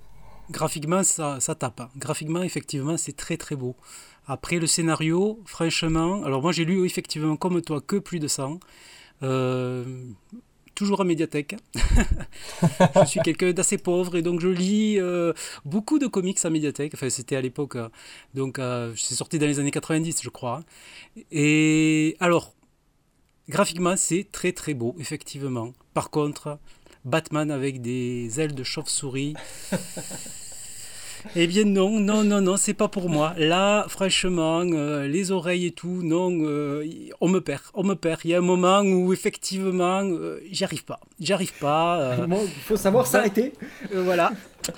Batou avec des ailes de chauve-souris et, qui joue au vampire, non, non, pas pour moi.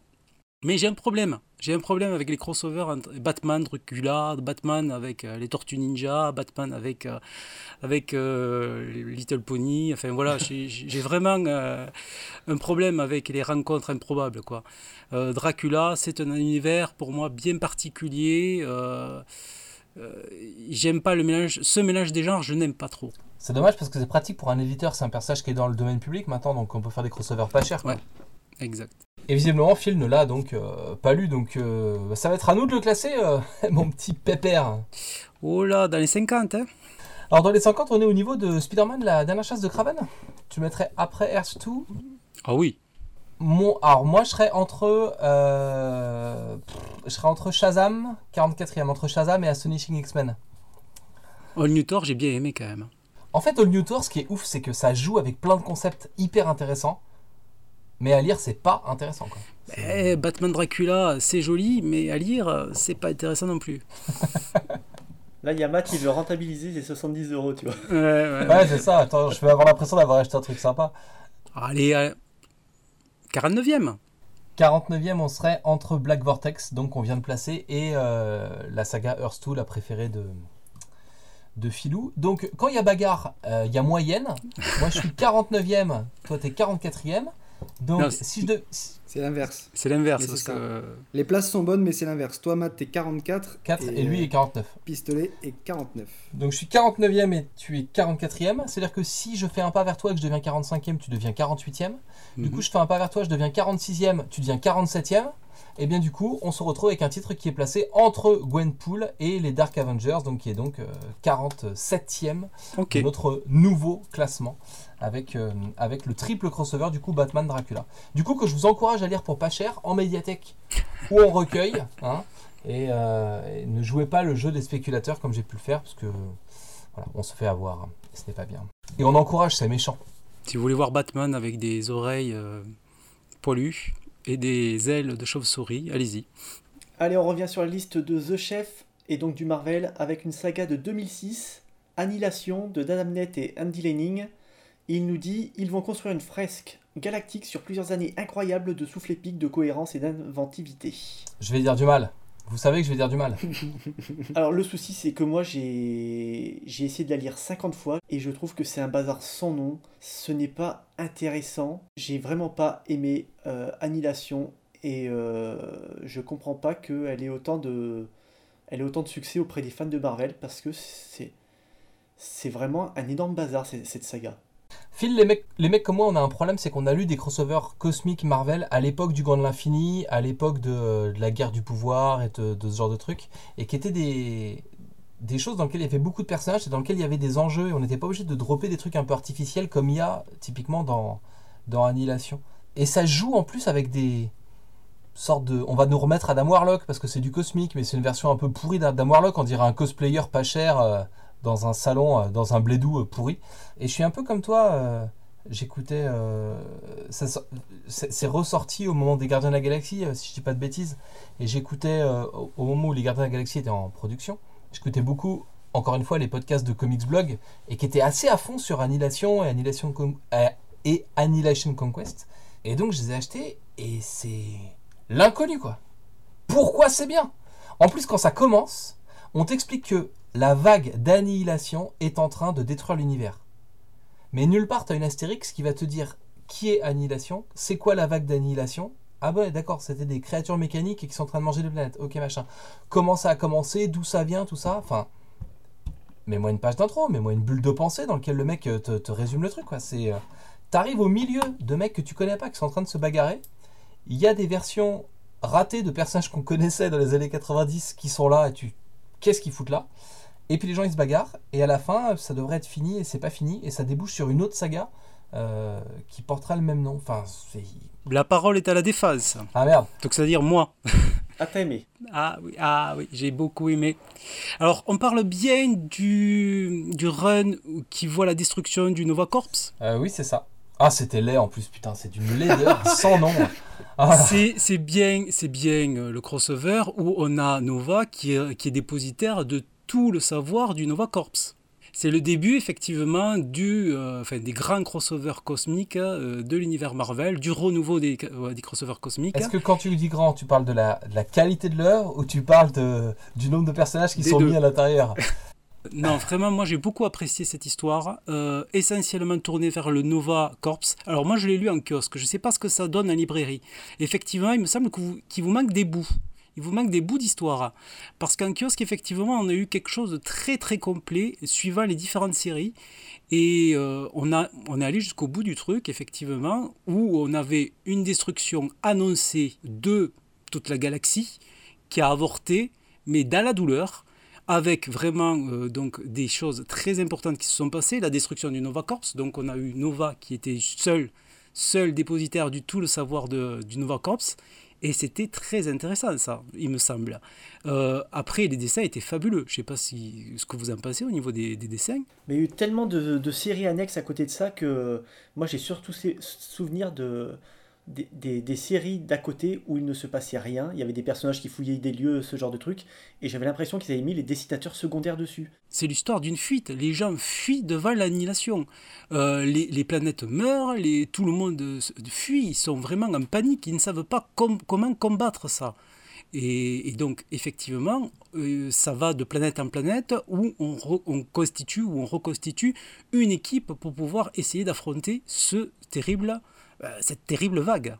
Bon, de toute façon, on va, on va, on pourra pas convaincre les gens de le lire parce que je suis en train de regarder les tarifs hein, de ces volumes euh, aujourd'hui euh, sur le marché de l'échange. Le tome 1 d'Annihilation, c'est 67 balles. Euh, le tome 2, c'est autour de 90. Donc personne n'a les moyens de s'acheter une saga incomplète à 150 balles. Ouais, ouais, il faut le prendre en kiosque chez les bouquinistes, c'est sûr. Et pas en torrent, c'est pas bien. Ouh là là, le piratage nuit à la création. Manger 5 fruits et légumes par jour. Bon, où est-ce que vous me mettez ça les lapins Parce que j'ai pas envie qu'on passe euh, trois plombes sur ce sujet. On va appeler ça un sujet. Dans le top 20 Non, tu rigoles. Non, c'est pour, voilà, c'est pour juste euh, dire que c'est quand même important puisque ça a relancé un petit peu tout ce qui est cosmique chez Marvel. Ça a découlé, on a eu le, début donc euh, des Gardiens de la Galaxie, suite à ça, le retour de Thanos. Plein de choses ont débouché à partir d'Annihilation. Mais attends, tu peux avoir des choses importantes qui sont ratées. Hein. C'est, Je pas parce que c'est important et que ça a des conséquences que c'est une lecture agréable. Alors tu le mets où? Tu le mets où toi? Le piège. Allez, je vais le mettre 54e. Donc 54e, il se retrouve entre le Sinistro Corps Poire et la... les débuts de Supergirl dans l'ère New 52. Ah, parce que je suis très très très gentil. Ah, tu es d'accord? Je le mettrai 44e. Ah, d'accord. et 44e, il serait entre Shazam, New 52 et Astonishing X-Men. Eh ben, on fait moite-moite. Et eh bah du coup, si on fait moite-moite, on est 40, 50e, du coup, entre Black Vortex 49e et ah bah. Euh, Earth 2 qui devient 51e. J'ai pas fait exprès. si on peut faire baisser Earth 2, de toute façon, Phil est d'accord. Allez, on revient sur du DC avec Batman vs Alien de Ron Mars et Bernie Wrightson. Alors, puisque Mister Yonda a pu nous parler de tout l'amour qu'il avait pour les crossover Batman, vous ne le voyez pas se prendre la tête entre les mains. Je pense que le. il essaie de s'étrangler visiblement avec le casque de son micro. Eh mais la liste s'appelait les crossovers de Batman, qu'est-ce que tu veux que je te sorte Je me suis pendu, je me suis pendu. Le, mec a entendu les crossovers Batman, il était chaud comme la braise. et là il a entendu Dracula, Judge Dredd Alien, il en peut plus quoi. Allez, merci, bonsoir. Non, j'ai pas, ouais, j'ai pas lu euh, Batman Alien. Pas mieux. Moi j'ai une chaîne YouTube où je me moque des comics et j'imagine que je suis avec mes potes et que je me moque des comics en fait c'est vraiment arrivé ce genre de truc et notamment avec Batman versus Alien. On était avec des potes on lisait ça et on était mort de rire, c'était ridicule. Batman qui tenait tête aux aliens, c'était n'importe quoi, on était éclatés et euh, c'est des bons souvenirs. C'est un très mauvais comique, enfin très mauvais. Euh, faut vraiment le prendre au 50e degré. Mais, euh, mais voilà, c'est typiquement les, les, origines des rétro-comics, on va dire, parce que c'est le truc risible, mais vraiment. En fait, c'est un nanar en comics, Batman vs Alien. Mais c'est vraiment ça. Les mecs se prennent au sérieux. Et c'est vraiment très premier degré, ce qui fait que quand tu le lis, t'es mort de rire. Et pourtant, ce volume vous coûtera la, vous coûtera la modique somme de 74 euros sur le marché de l'occasion. Ça fait cher le rire, mais ça vaut le coup. C'était l'instant spéculation. L'instant spéculation. Sorti chez Soleil, du coup, c'est un Batman sorti chez Soleil, ce qui. Ultra collector, il n'y en aura pas pour tout le monde. Ah bah, il y en a déjà plus pour tout le monde, visiblement. vu le prix. Euh, je sais pas si je l'ai lu. Je vais dire non dans le doute parce que j'ai peur de dire une bêtise. Enfin, je... Puis si je dis oui, je saurais pas quoi dire dessus. Je je sais pas si j'ai lu ça. Mais qui l'a pas rencontré Batman? Est-ce qu'il a pas rencontré Predator aussi? Ah si si. Ah si ouais ça Batman Predator ça me dit quelque chose. Il y a même un il y a, il y a un Superman Batman Alien Predator. Waouh le, le méga crossover. Ouais c'est ça.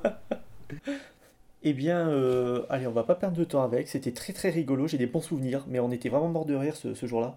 Euh, je vais le mettre 65e. Euh, 65e, ça veut dire pas dernier. Mais ça veut dire que c'est quand même mieux que Batman, la malédiction qui s'abattit sur Gotham. Ouais, parce que j'ai bien ri. Je te jure, avec les potes, on était éclatés. C'était n'importe quoi.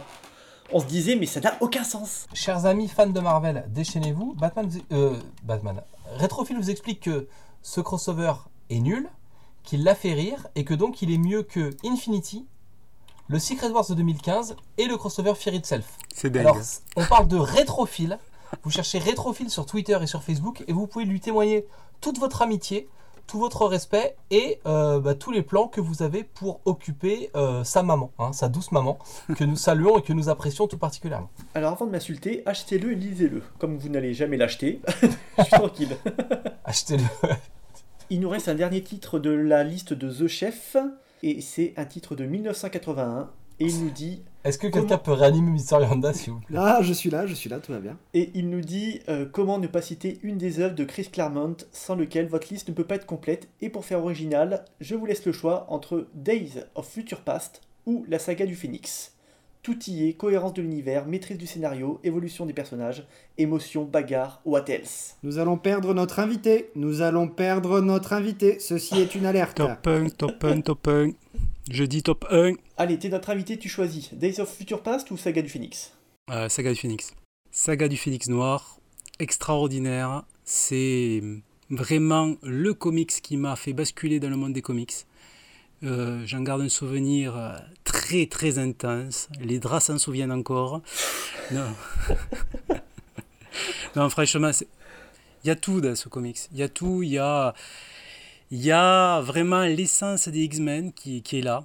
Et bon, je vais pas vous refaire l'histoire. Tout le monde connaît un petit peu l'histoire de Jean Grey, qui devient le Phénix Noir et qui se suicide.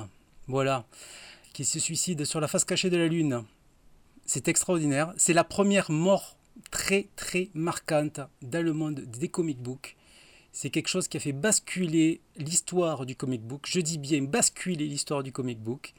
Et c'est vraiment un top 1. C'est la première place. Il n'y a pas à discuter. Elle est là. C'est celui-là. Je peux dire que du bien de cette saga, c'est ça le problème. Mais oui, les dessins, Barnes, c'est extraordinaire. Tu vois, il y aurait Chris qui était là, là, il était là la dernière fois, il nous dirait Mais non, c'est un doudou comics, vous avez des bons souvenirs. Mais non, c'est une bonne lecture. Et puis, euh, puis c'est vrai par contre que j'ai des bons souvenirs, puisque je l'ai lu à une époque où, euh, où il n'y avait pas les rééditions, et je ne l'avais pas acheté à l'époque, il a fallu que j'attende quelques, années. Et donc pour moi c'était une légende. Tout le monde dans les comics parlait de Jean Grey qui était morte et tout. Et je me suis dit mais qu'est-ce qui s'est passé? Et le jour où je l'ai lu, où je l'ai trouvé dans une librairie, euh, effectivement c'était une grande saga. Euh, c'est ok les dessins, c'est du John Byrne des années 80, donc il y en a certains qui vont dire oh c'est vieux, c'est pas beau. Non, c'est du comics, voilà. C'est du comics intelligent. C'est une parabole sur le pouvoir, sur la corruption du pouvoir. Même avec les, bonnes, les plus bonnes intentions du monde, comme pouvait être l'innocence de Jean- Grey, lorsqu'on a un pouvoir, il nous consume petit à petit et il nous fait basculer du côté obscur. C'est assez trivial de le dire, mais c'est ça, c'est exactement ça. Et on ne peut rien faire contre ça. Oh là là, faut que je le relise, là tu me donnes envie. Pendant que les vieux sont en train de se stimuler euh, par webcam interposée, Parle-moi encore, pistolet à bulle. avant propos, j'ai déjà eu l'occasion de vous expliquer plusieurs fois le problème que j'ai avec le comics vintage et ce fameux comics historique, euh, puisque c'est ce que tu disais, tout le monde parle de cette saga, machin. euh, saga essentielle s'il en est et tout machin. Et si tu ne l'as pas lu, bah, tu te mets à la lire aujourd'hui. 20 ans, 30 ans, 35 ans après. Et la narration est un peu datée. Et donc ça fait partie de ces comics que tu vas devoir lire pour ta culture et ton sérieux de, de blogueur, youtubeur, tout ça, machin, c'est important, il faut que tu l'aies lu, pour sinon t'es pas un vrai. Pour ta street cred. Les mecs, je suis pas un vrai. hein. Je ne vais pas au bout. Ça ne marche pas. Ça ne marche Mais pas, mais euh, comme, comme tout marche pas, comme, euh, comme euh, la mort. si vous voyez les yeux de Phil.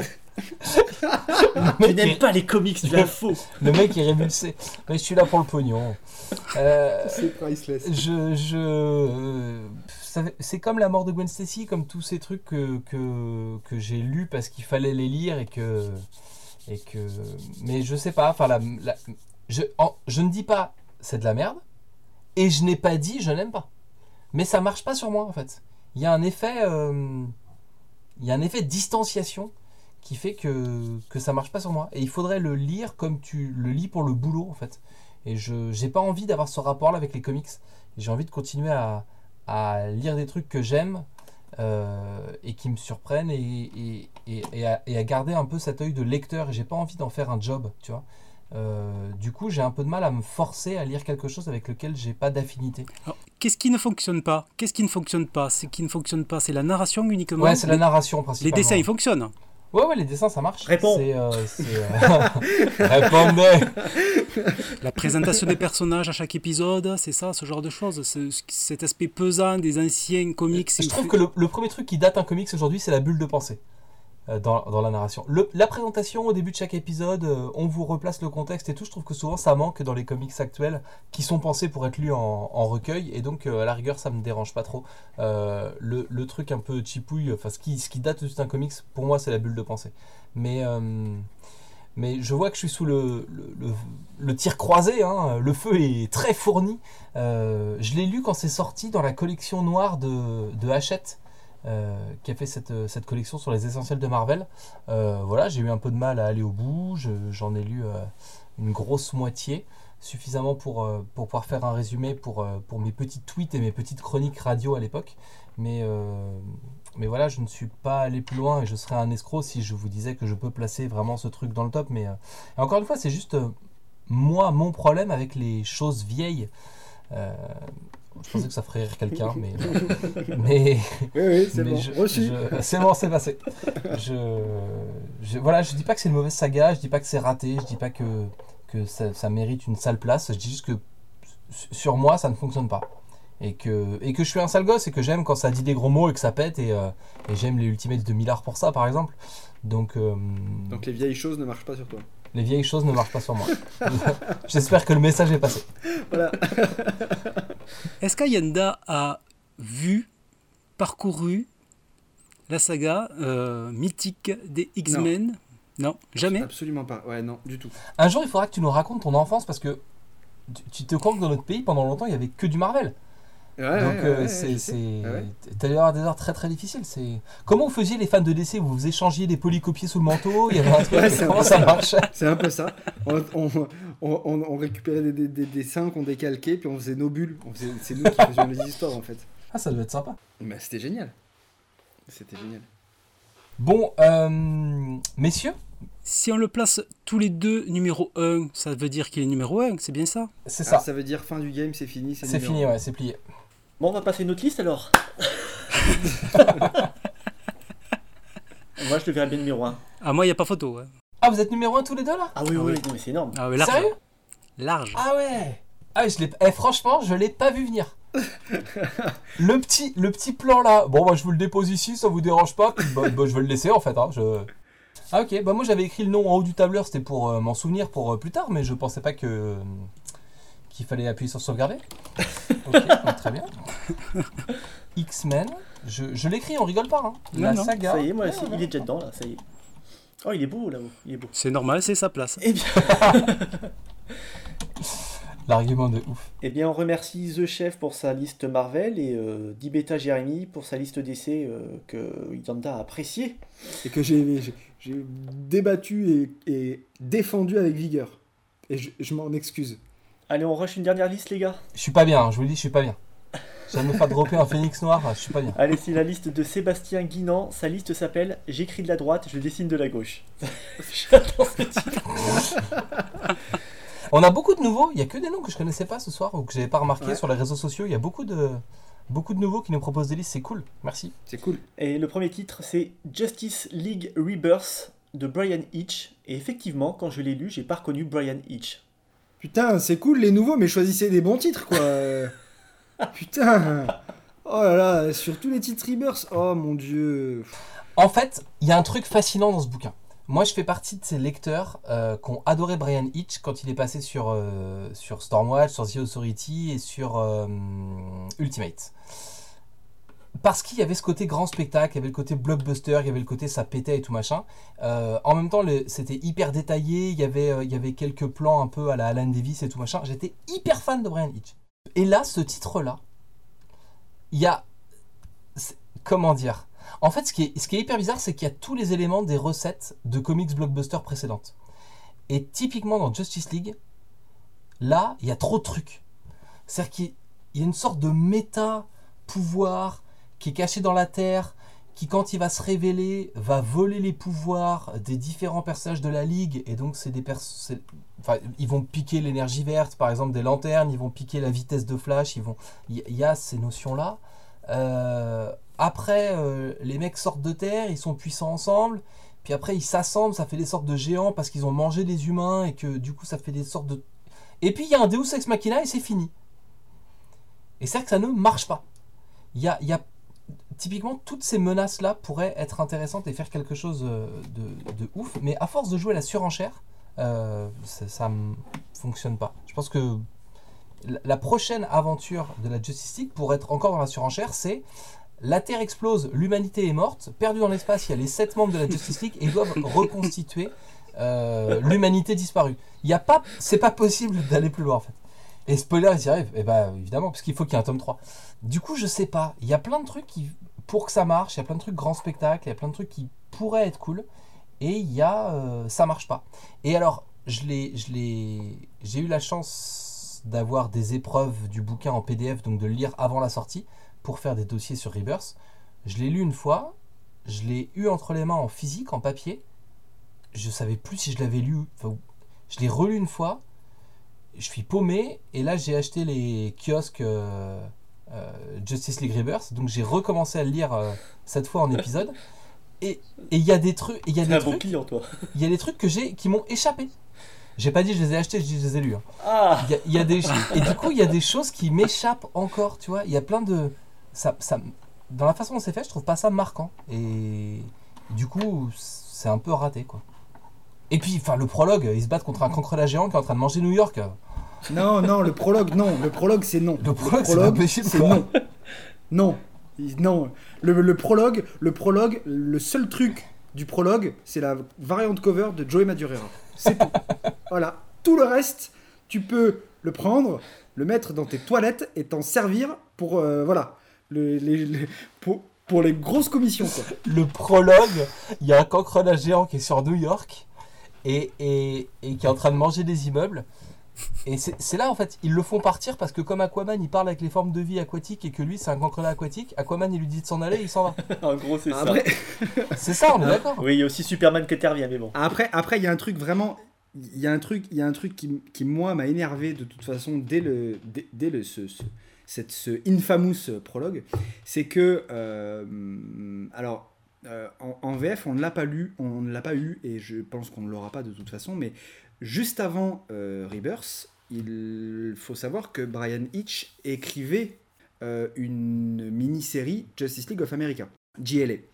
Euh, et il faut savoir aussi que cette mini-série a pris du retard. Vous remarquerez que Yanda est en colère là. Il est- Ce qui est étonnant quand on connaît euh, Brian Hitch.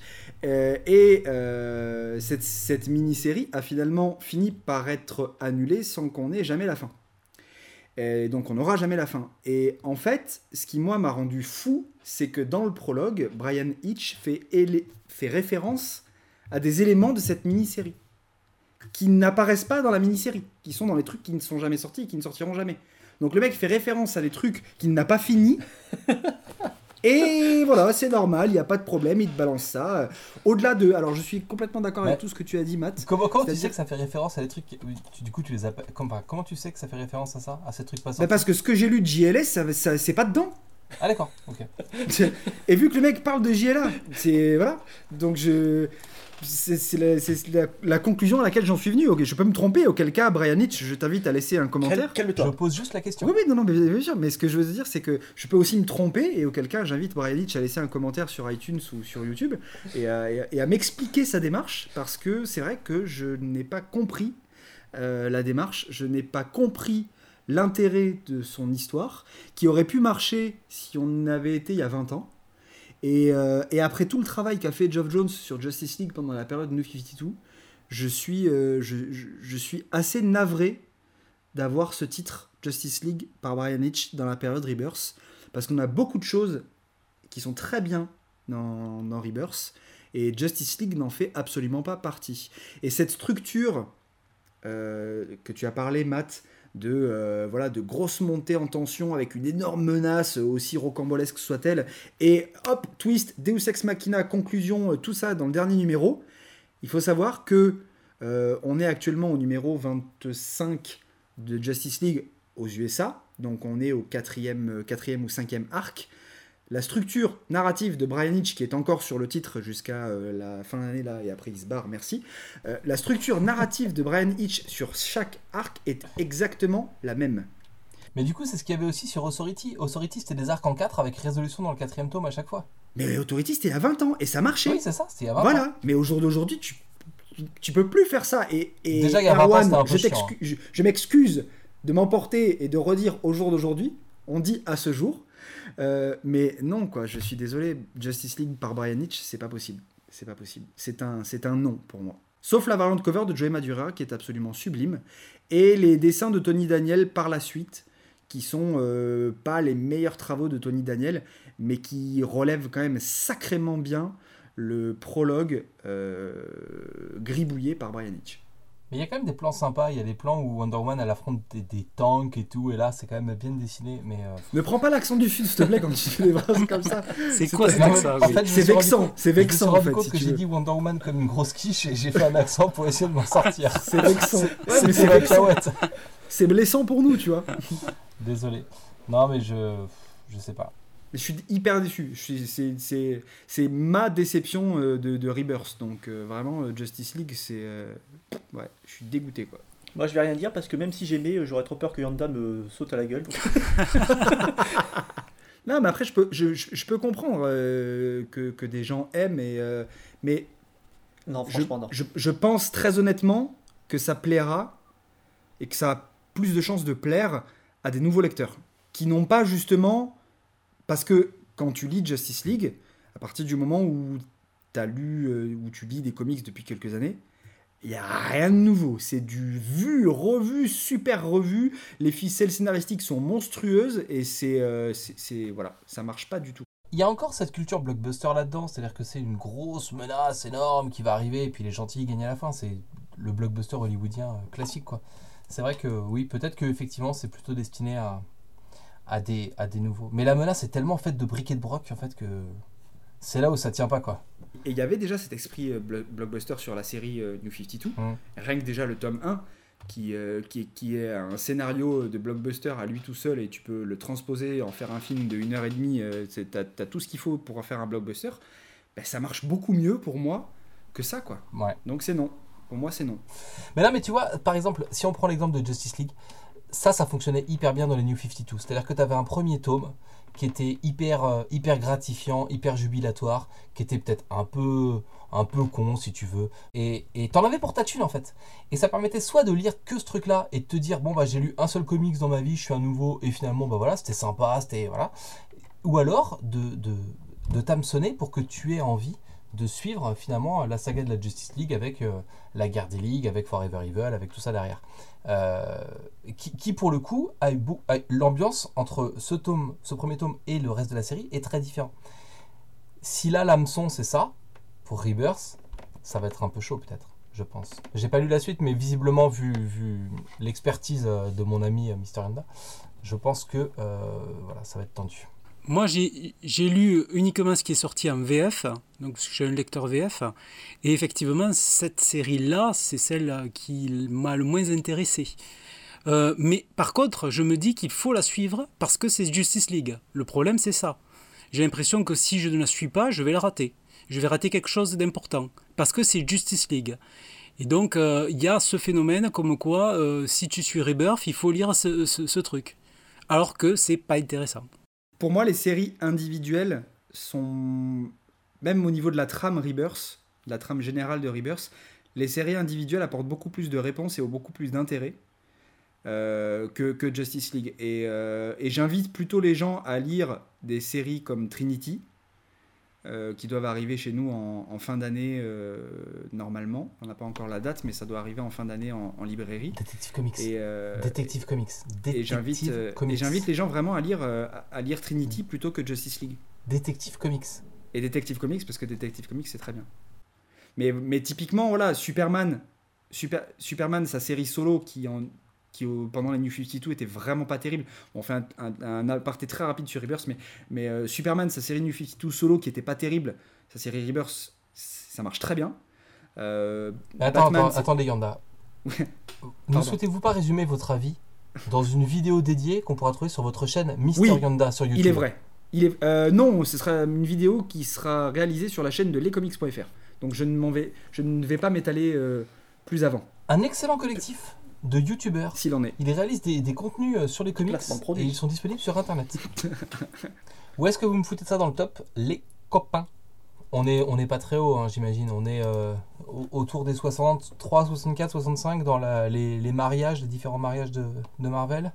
On est plutôt 66 dans Batman Alien. On est je- volontairement allé bas, c'est pas de la provoque, mais c'est que Non, non, tu peux y aller. hein. que Yanda va poutrer le titre. Ouais, ouais. Non, mais ouais, moi j'y mettrais bien, euh, allez, 66ème.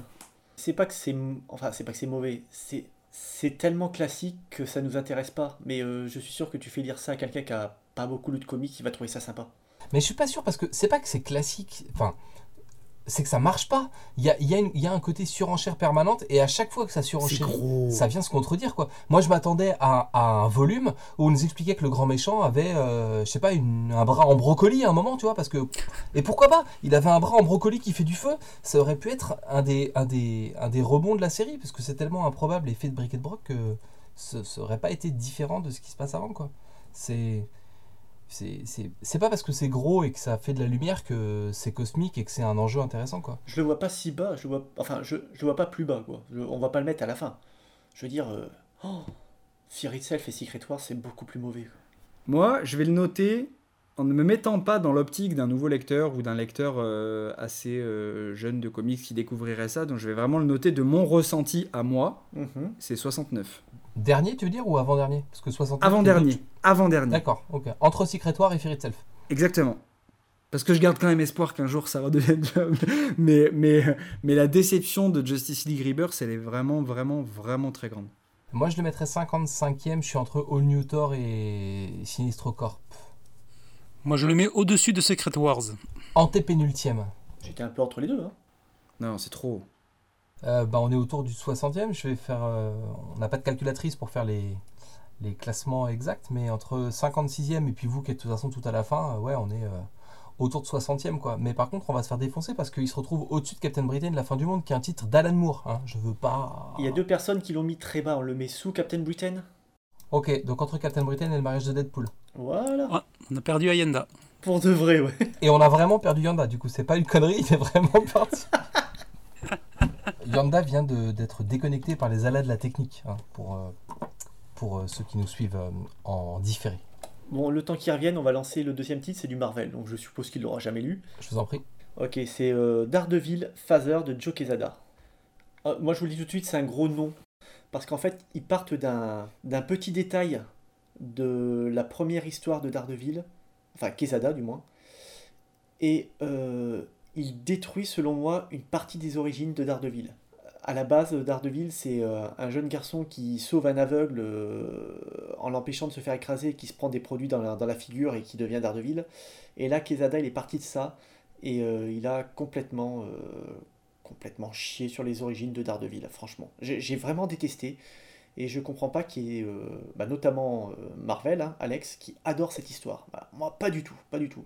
Et je suis un grand fan de Daredevil en plus, donc euh, il y a un parallèle en fait entre la l'influence que son père a sur lui et l'influence que le père d'un autre personnage dans l'histoire a sur lui. C'est le c'est ça, c'est le parallèle de l'histoire. Et ben moi j'ai trouvé je j'avais trouvé ça cool pour cette histoire de parallèle, mais j'ai pas ta connaissance des, des origines. hein. Je les connais de façon extrêmement succincte. C'est un personnage que j'ai découvert grâce à un film extraordinaire avec Ben Affleck. Euh, c'est une blague. Moi, ça passait bien ce truc-là. Le, côté. euh, le petit. Tu sais, m'en faut pas beaucoup. Hein. Le, petit parallèle là, entre les deux personnages et, et, les difficultés qu'elles avaient avec leur père et tout. euh, moi, ça me l'a plutôt fait. Et puis, je suis client du. Du, du dessin de Quesada, donc ça l'a refait à ce moment-là. Voilà, j'étais content de revoir Quesada sur Daredevil, euh, ce qui n'est pas arrivé depuis Marvel Knight, si je dis pas de bêtises, donc depuis le début des années 2000. Ouais, c'est un, je, je- c'est pas un grand titre, mais c'est un truc que j'étais que j'étais content de lire, content d'avoir, euh, que je vais probablement relire. C'est c'est plutôt une, une bonne lecture pour moi. Eh bien, pour moi, c'est tout le contraire. Ah, bah, Quesada, en vieillissant, ne s'est pas amélioré. Ce n'est pas un bon vin. Euh, je trouve que les dessins ne sont vraiment pas. Enfin, ils sont dé- déformés, défigurés. Oh là là. Euh, et ensuite, hein, par rapport à la continuité, vraiment, je ne me faisais pas. euh, je, je- je- ne retrouve plus le, le père de Matt Murdock. Je ne retrouve plus l'enfance de Matt Murdock. C'est. C'est bien, mais en dehors de toute continuité. Je pense que c'est d'une bonne histoire. Mais alors, du coup, ça m'intéresse vraiment. C'est que- qu'est-ce qui vous manque par rapport au, personnage? Qu'est-ce qui, qu'est-ce qui a disparu en fait entre le père que vous connaissiez et celui que vous voyez dans cette série-là? Moi, c'est pas cette partie du bouquin qui m'a gêné. Mais je peux pas en parler, sinon je vais, je vais, obligé, je vais être obligé de raconter la fin. C'est c'est vraiment les dernières pages qui m'ont gêné, moi. D'accord. En fait, il y a- il y, a un problème avec cette histoire, effectivement. On ne retrouve plus notre Daredevil, euh, de ce enfin, la continuité telle qu'on la connaît. Et euh, moi, je trouve que c'est une bonne histoire. Effectivement, l'histoire est intéressante, mais c'est sur un personnage euh, qu'on enfin, qu'on connaît bien, je dirais, et ça n'a rien à voir. Il faut le voir en dehors de toute continuité. C'est un what if pour moi. C'est pas, c'est pas quelque chose de cohérent, je trouve. Est-ce que nous pourrions chiffrer nos arguments du coup et le, donc le placer dans le top? Je vous laisse faire un consensus, hein, vous choisissez un chiffre tous les deux, vous le placez, j'ai pas mon mot à dire, on est bien. Moi, je le mets 69e. Parce que Ah ouais vraiment, c'est, je, suis un, Ah ouais. je suis un amoureux de. Ah ouais, putain Je suis un amoureux de Daredevil. Je me suis battu pour mettre Born Again en haut. Et tu le vis comme une trahison? C'est surtout que euh, dans le premier épisode, ce qu'a fait Matt Murdock, c'est beau. Il sauve un mec et compagnie. Ouais. Et Kezada nous explique que il aurait peut-être pas dû sauver cette personne. Oui. Et Hmm, alors ça, Hmm. ça non, c'est non, ça passe pas. Ouais. Euh, c'était un geste altruiste qu'il a fait. Et Mm. là, t'as Kezada qui arrive et qui dit euh, Oui, non, peut-être que il aurait pas dû, ça c'est ça. Ouais, non, non, stop, stop. C'est 69e point.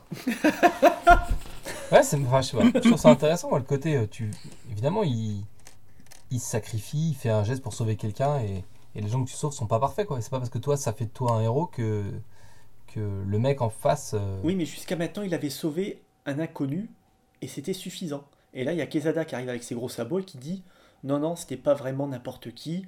Et, et ouais, non, stop, stop. 69e.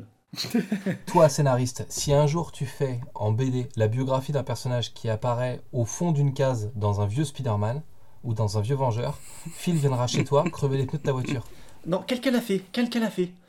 Euh, dans, dans Strange. euh, Strange 190, un truc comme ça. Euh, dans le premier Spider-Man, il y a euh, Spider-Man qui se bat contre euh, Hogan, je sais plus comment, tu sais, une espèce de gros baraquet. Ouais. Et ben, euh, ils font référence à ça, Dom DeFalco et Ron Friends, dans un épisode qui est absolument excellent. Et ça, c'est voilà, ça c'est parfait. Là, c'est c'est pas 69 là. Ok, donc ça s'envole tout en haut. dès que je vais dire une connerie, ce sera une BD qui existe vraiment en vrai, c'est ça? Il y a... Non, mais quand t'as du talent, ce qui est pas le cas de Quesada, sur ce titre en tout cas, Quand t'as du talent, putain. tu fais pas des choses comme ça. Là, il nous a fait un. un- C'était quoi déjà le truc avec Spider-Man qui a à vomir? Un, un dernier jour? Un dernier jour, ouais. Non, un jour de plus. Voilà. Bah, c'était un comics de trop. Ah, J'ai l'impression de me faire engueuler par mon daron. T'es pas au lit, toi? 15e, 16e, 17e. Mais non, mais non, mais C'est quoi C'était numéro de loto, j'espère? Non, c'est mieux que le mariage de Deadpool quand même. 60... Si tu le mets 63, tu serais au-dessus de Justice League Rebirth? Il est combien Justice League Rebirth? Parce qu'avec la coupure, je sais pas combien il a, vous l'avez mis. 63e. Putain, vous l'avez mis hyper haut Putain de coupure de merde Mais je propose justement de le faire descendre. Ah ben je valide, je valide. Justement, en Je valide. mettant euh, Daredevil euh, Favor dessus. Voilà. Ouais, tu vois, moi je préfère ça à, à- à Harley Quinn New 52 par exemple, donc euh, je suis un peu au-dessus, je sais pas. Je préfère ça à, à Annihilation quoi. Ah non, Ah si? Ah non. Ah bah tu peux pas me dire ce que j'aime et ce que j'aime pas, mais ça marche pas comme ça. Je pense que je suis 50ème, je suis entre Dark Avenger et Black Vortex que j'ai pas lu. 50. Moi, j'étais 69. Moi 63. Ça fait 68 la moyenne, non? Euh, 50, ça doit, faire 50, ça doit faire 59 ou 58, un truc comme ça. fait 60ème la moyenne. La moyenne mathématique, c'est 60. Ah, le mec a une calculatrice maintenant quoi. Ouais. Donc 60ème, il se retrouve entre Hulk la fin et les débuts de, euh, de X23 dans la peau de Wolverine dans la saga All New Wolverine. Et au-dessus de Justice League Rebirth, donc tout va bien. Allez, il nous reste un dernier titre, c'est du décès, donc euh, Yanda, tu vas pouvoir te refaire parce que je pense que tu as passé une mauvaise soirée là. C'est un titre de 2002, c'est The Dark Knight Strikes Again de Frank Miller. Oh putain Mais qu'est-ce que c'est que ce podcast? Putain Oh là là, The Dark Knight Strikes Again Mais c'est bon, je vais me coucher. Allez, merci, au revoir quoi. Yanda a annulé une soirée pizza avec des potes pour être avec nous ce soir. Oh là là Mais ouais, regardez, elle est là ma pizza en plus quoi. Merde c'est vrai Merde, The Dark Knight Strikes Again, mais non, non, non. Ça aussi, c'est non. C'est non. C'est non. C'est non. C'est illisible. Voilà. ce point-là Déjà, déjà, c'est illisible. Oui. La colo, c'est la colo, c'est pas possible. La colo, c'était une bonne idée, ça faisait moderne, mais C'est pas possible. Ça, ça, ça, ça me pique les yeux, vraiment. Vraiment. C'est-à-dire que je, je, je- je vais essayer de lire 4-5 pages et je pleure. Parce que ça me pique les yeux. Comme quand tu joues trop longtemps aux jeux vidéo et qu'au bout d'un moment tu dis Ah merde, je suis en train de pleurer. Ben parce que ça fait trop longtemps que tu joues aux jeux vidéo. Ben là, ça me fait pareil, mais au bout de 4 pages, quoi. Et non, non, non, c'est pas possible, quoi. autant de Dark Knight Returns, fabuleux. Mais alors ça, mais. Il y, il y a quand même des bonnes idées. Il y a un moment, le président, on comprend que c'est un président virtuel parce qu'il bug et qu'il a des pixels sur lui. Parce qu'en fait, il n'existe pas et que c'est, il est virtuel. C'est quand, même, bien trouvé, ça. Tu peux pas dire le contraire. C'est de la merde. voilà. Il est tard. euh, il est tard. Vous m'avez fait chroniquer Justice League Rebirth. C'est fini. Il n'y a plus de filtre. Et The Dark Knight Strikes Again, c'est de la merde. Voilà. Je peux pas le dire autrement. je suis navré. Je, je n'ai pas d'autres mots. C'est euh, voilà. C'est euh, regardez l'animé. Voilà. Regardez l'animé euh, Dark Knight euh, Returns partie 1, partie 2. C'est très bien. Et n'allez pas lire Strike Again. Gardez vos sous. Lisez Dark Knight 3, euh, The Master Race, si vous voulez, éventuellement. Mais sauter ce truc, ça ne sert à rien. C'est non. C'est non. C'est non. Tu sais qu'il va falloir que tu le places avant. Il va falloir parler chiffres, hein, Ouais, parce c'est pour ça que je dis non en fait. C'est pour ça que je dis non. non. Messieurs, souhaitez-vous vous exprimer sur le sujet? Eh ben, c'est pas mal. Non, je plaisante. Alors après, attention, je suis pas, euh, j'ai- j'ai j'ai absolument pas euh, parole d'évangile euh, ni la connaissance absolue. hein. Il y a des gens, il y a des gens qui trouvent très bien euh, Dark Knight Strike Again et grand bien leur face. Je ne comprends pas ces gens-là, mais euh, mais grand bien leur face. Mais mais, euh, mais mais moi, Dark Knight Strike Again, c'est pas possible. Moi, je sais que quand je l'ai lu, je me suis dit, c'est ça la suite Ouais. Tu vois, la déception, genre, euh, tu t'attendais à quelque chose Ah mais vraiment, c'est c'est le jour et la nuit quoi. Ouais, ouais, carrément, carrément. Après, c'est pas aussi mauvais que ta fatigue et ta colère nous... et ton manque de pizza veut, veut nous faire croire. Quoi. Non, le gros problème, c'est que il y a un côté intouchable sur le premier Dark Knight. Et que et qu'on était. C'est une autre époque. C'est pas le moment où on, où on reboot pour rien et où on fait euh, n'importe quoi avec les séries juste pour revendre de la marque. Clin d'œil Watchmen. Euh, du coup, voir Miller revenir sur Dark Knight euh, 15 ans après, à ce moment-là, chers amis, croyez-moi, c'est un événement. Vous n'avez Ah pas oui, connu c'est ce clair. Ouais, Il y avait une attente. Mais on était comme des oufs, quoi. C'est clair. Et, et du coup, le, le, cette BD, au-delà de, de ce qu'il y a dedans, est d'abord une, une- une accumulation de plein de, de fautes de goût. Il y a plein de trucs de mauvais goût, des trucs qui, qui, qui ont mal vieilli aujourd'hui, mais qui étaient déjà euh, un peu pourraves à l'époque. Et, euh, et, et, et- et du coup, c'est compliqué de- quand tu as un auteur qui a été génial et qui a été, euh, qui a été euh, encensé pour une œuvre, de le voir revenir sur cette œuvre et la détruire lui-même. C'est ça qui, était hyper euh, euh, presque choquant et décevant autour de ce titre. Alors je suis pas, je suis pas aussi dur que, que mon camarade ici présent, mais, mais oui c'est pas bien, c'est pas voilà. Mais, mais je pense qu'il y, y a aussi le fait, la même chose qui passe par un autre auteur. Tu vois, tu peux dire ouais bah machin est venu faire du Dark Knight, c'est de la merde, machin c'est un con. Alors que là, c'est Miller. Le mec est revenu faire revenu casser lui-même son œuvre, quoi. C'est ça qui est compliqué. C'est comme si, euh, c'est comme si Alan Moore faisait Watchmen 3 et que c'était pas bien, quoi.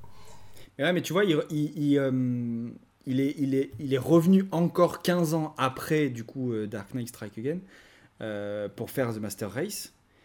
Et, et même si euh, Master Race est en dessous de Dark Knight Returns, parce que Dark Knight Returns est un chef-d'œuvre euh, absolu pour toutes les raisons qu'on a énumérées quand on a parlé de ce titre dans le podcast, euh, Master Race est quand même largement au-dessus de Strike Again pour moi.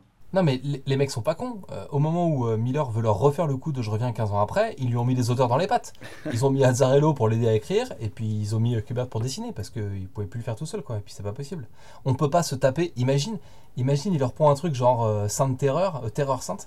Il, a et- déjà, il a et- déjà dealé, il a déjà dealé quand, pour faire son Master Race, pour dessiner les, les mini comics euh, en plus, euh, espèce de mini backup. Non mais il est sous contrôle, c'est ça que je veux dire. Oui, ah oui, tu, oui, tu- complètement, tu oui, dis à Miller, je te sûr. fais un contrat d'édition, t'es DC Comics, tu dis je te fais un contrat d'édition, il te sort un Terreur Sainte, et tu te retrouves avec un brûlot un tout petit peu extrémiste, estampillé DC Comics Warner Bros. C'est juste hyper chaud. Donc euh, non non ils l'ont ils l'ont pris et ils l'ont mis sous tutelle. Il y a pas de, c'est pour Ouais. ça aussi que le titre euh, s'en sort un peu mieux quoi. C'est vrai. La vieillesse est un naufrage. Miller a essayé de revenir, il n'a pas pu. Oh, non, non. Non, mais c'est vraiment ça. Miller a essayé de faire quelque chose, de revenir, et c'est raté.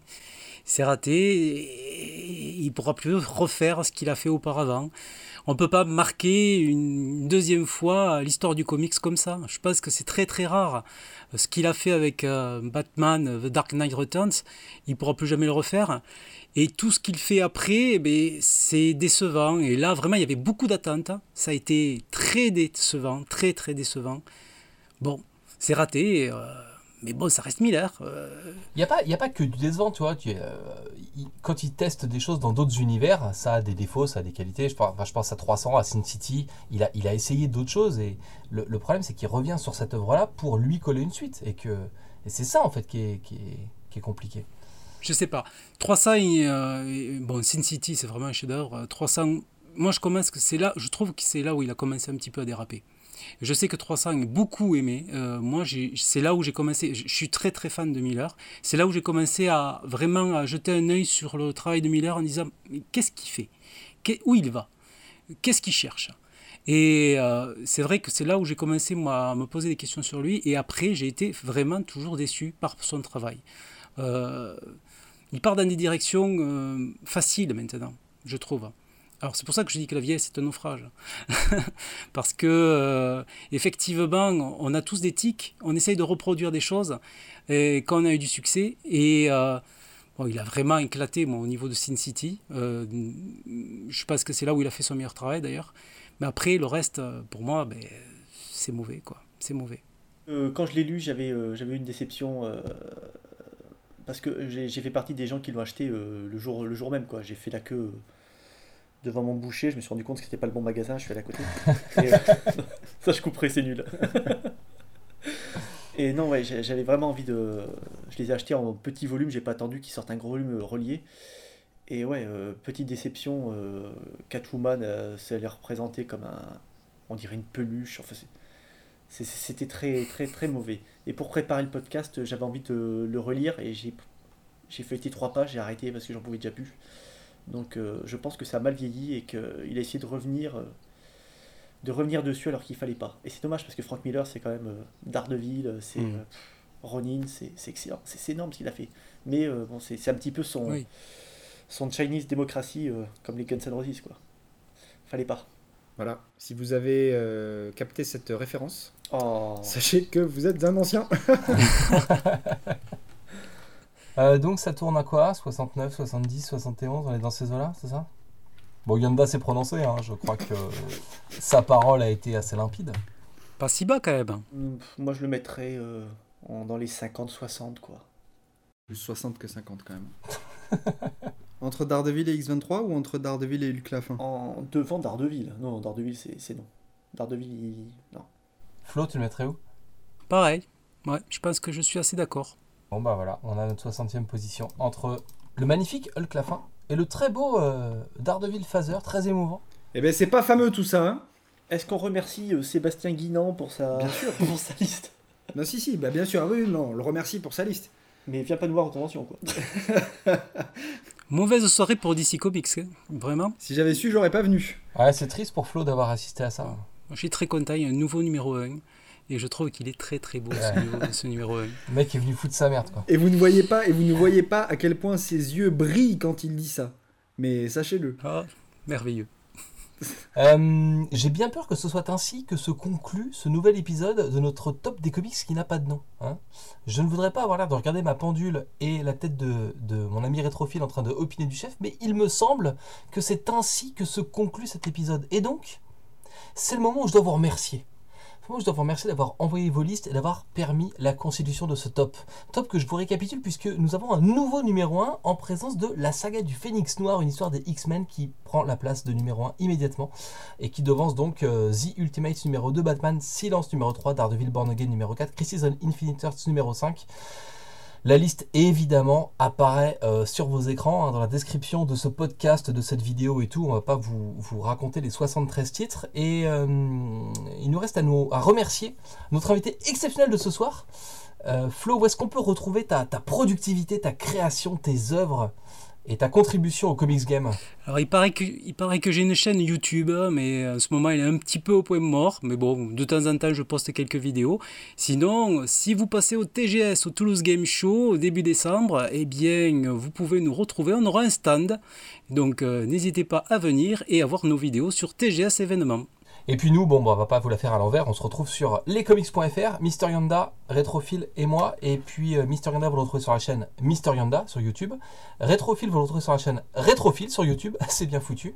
Et puis, euh, et puis, et puis bah, voilà, vous retrouvez cet épisode sur YouTube et sur iTunes. N'hésitez pas à le faire tourner, à partager, à continuer à envoyer vos listes.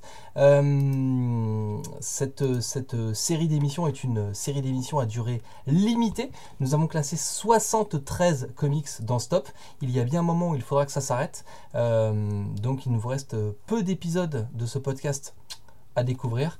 Donc nous allons classer des comics Marvel ou DC. Voilà, c'est le, le concept. Vous envoyez une liste avec un titre un thème et trois sagas de Marvel ou DC et on essaie de leur trouver une place dans le top avec euh, notre mauvaise foi habituelle. Et un nouvel invité pour, euh, pour le prochain épisode qui sera enregistré très prochainement. Merci de nous avoir suivis, merci d'avoir été avec nous. N'oublie pas, pouce bleu, abonne-toi. Et puis euh, bisous, à la prochaine fois. Salut. Merci tout le monde, salut. Ciao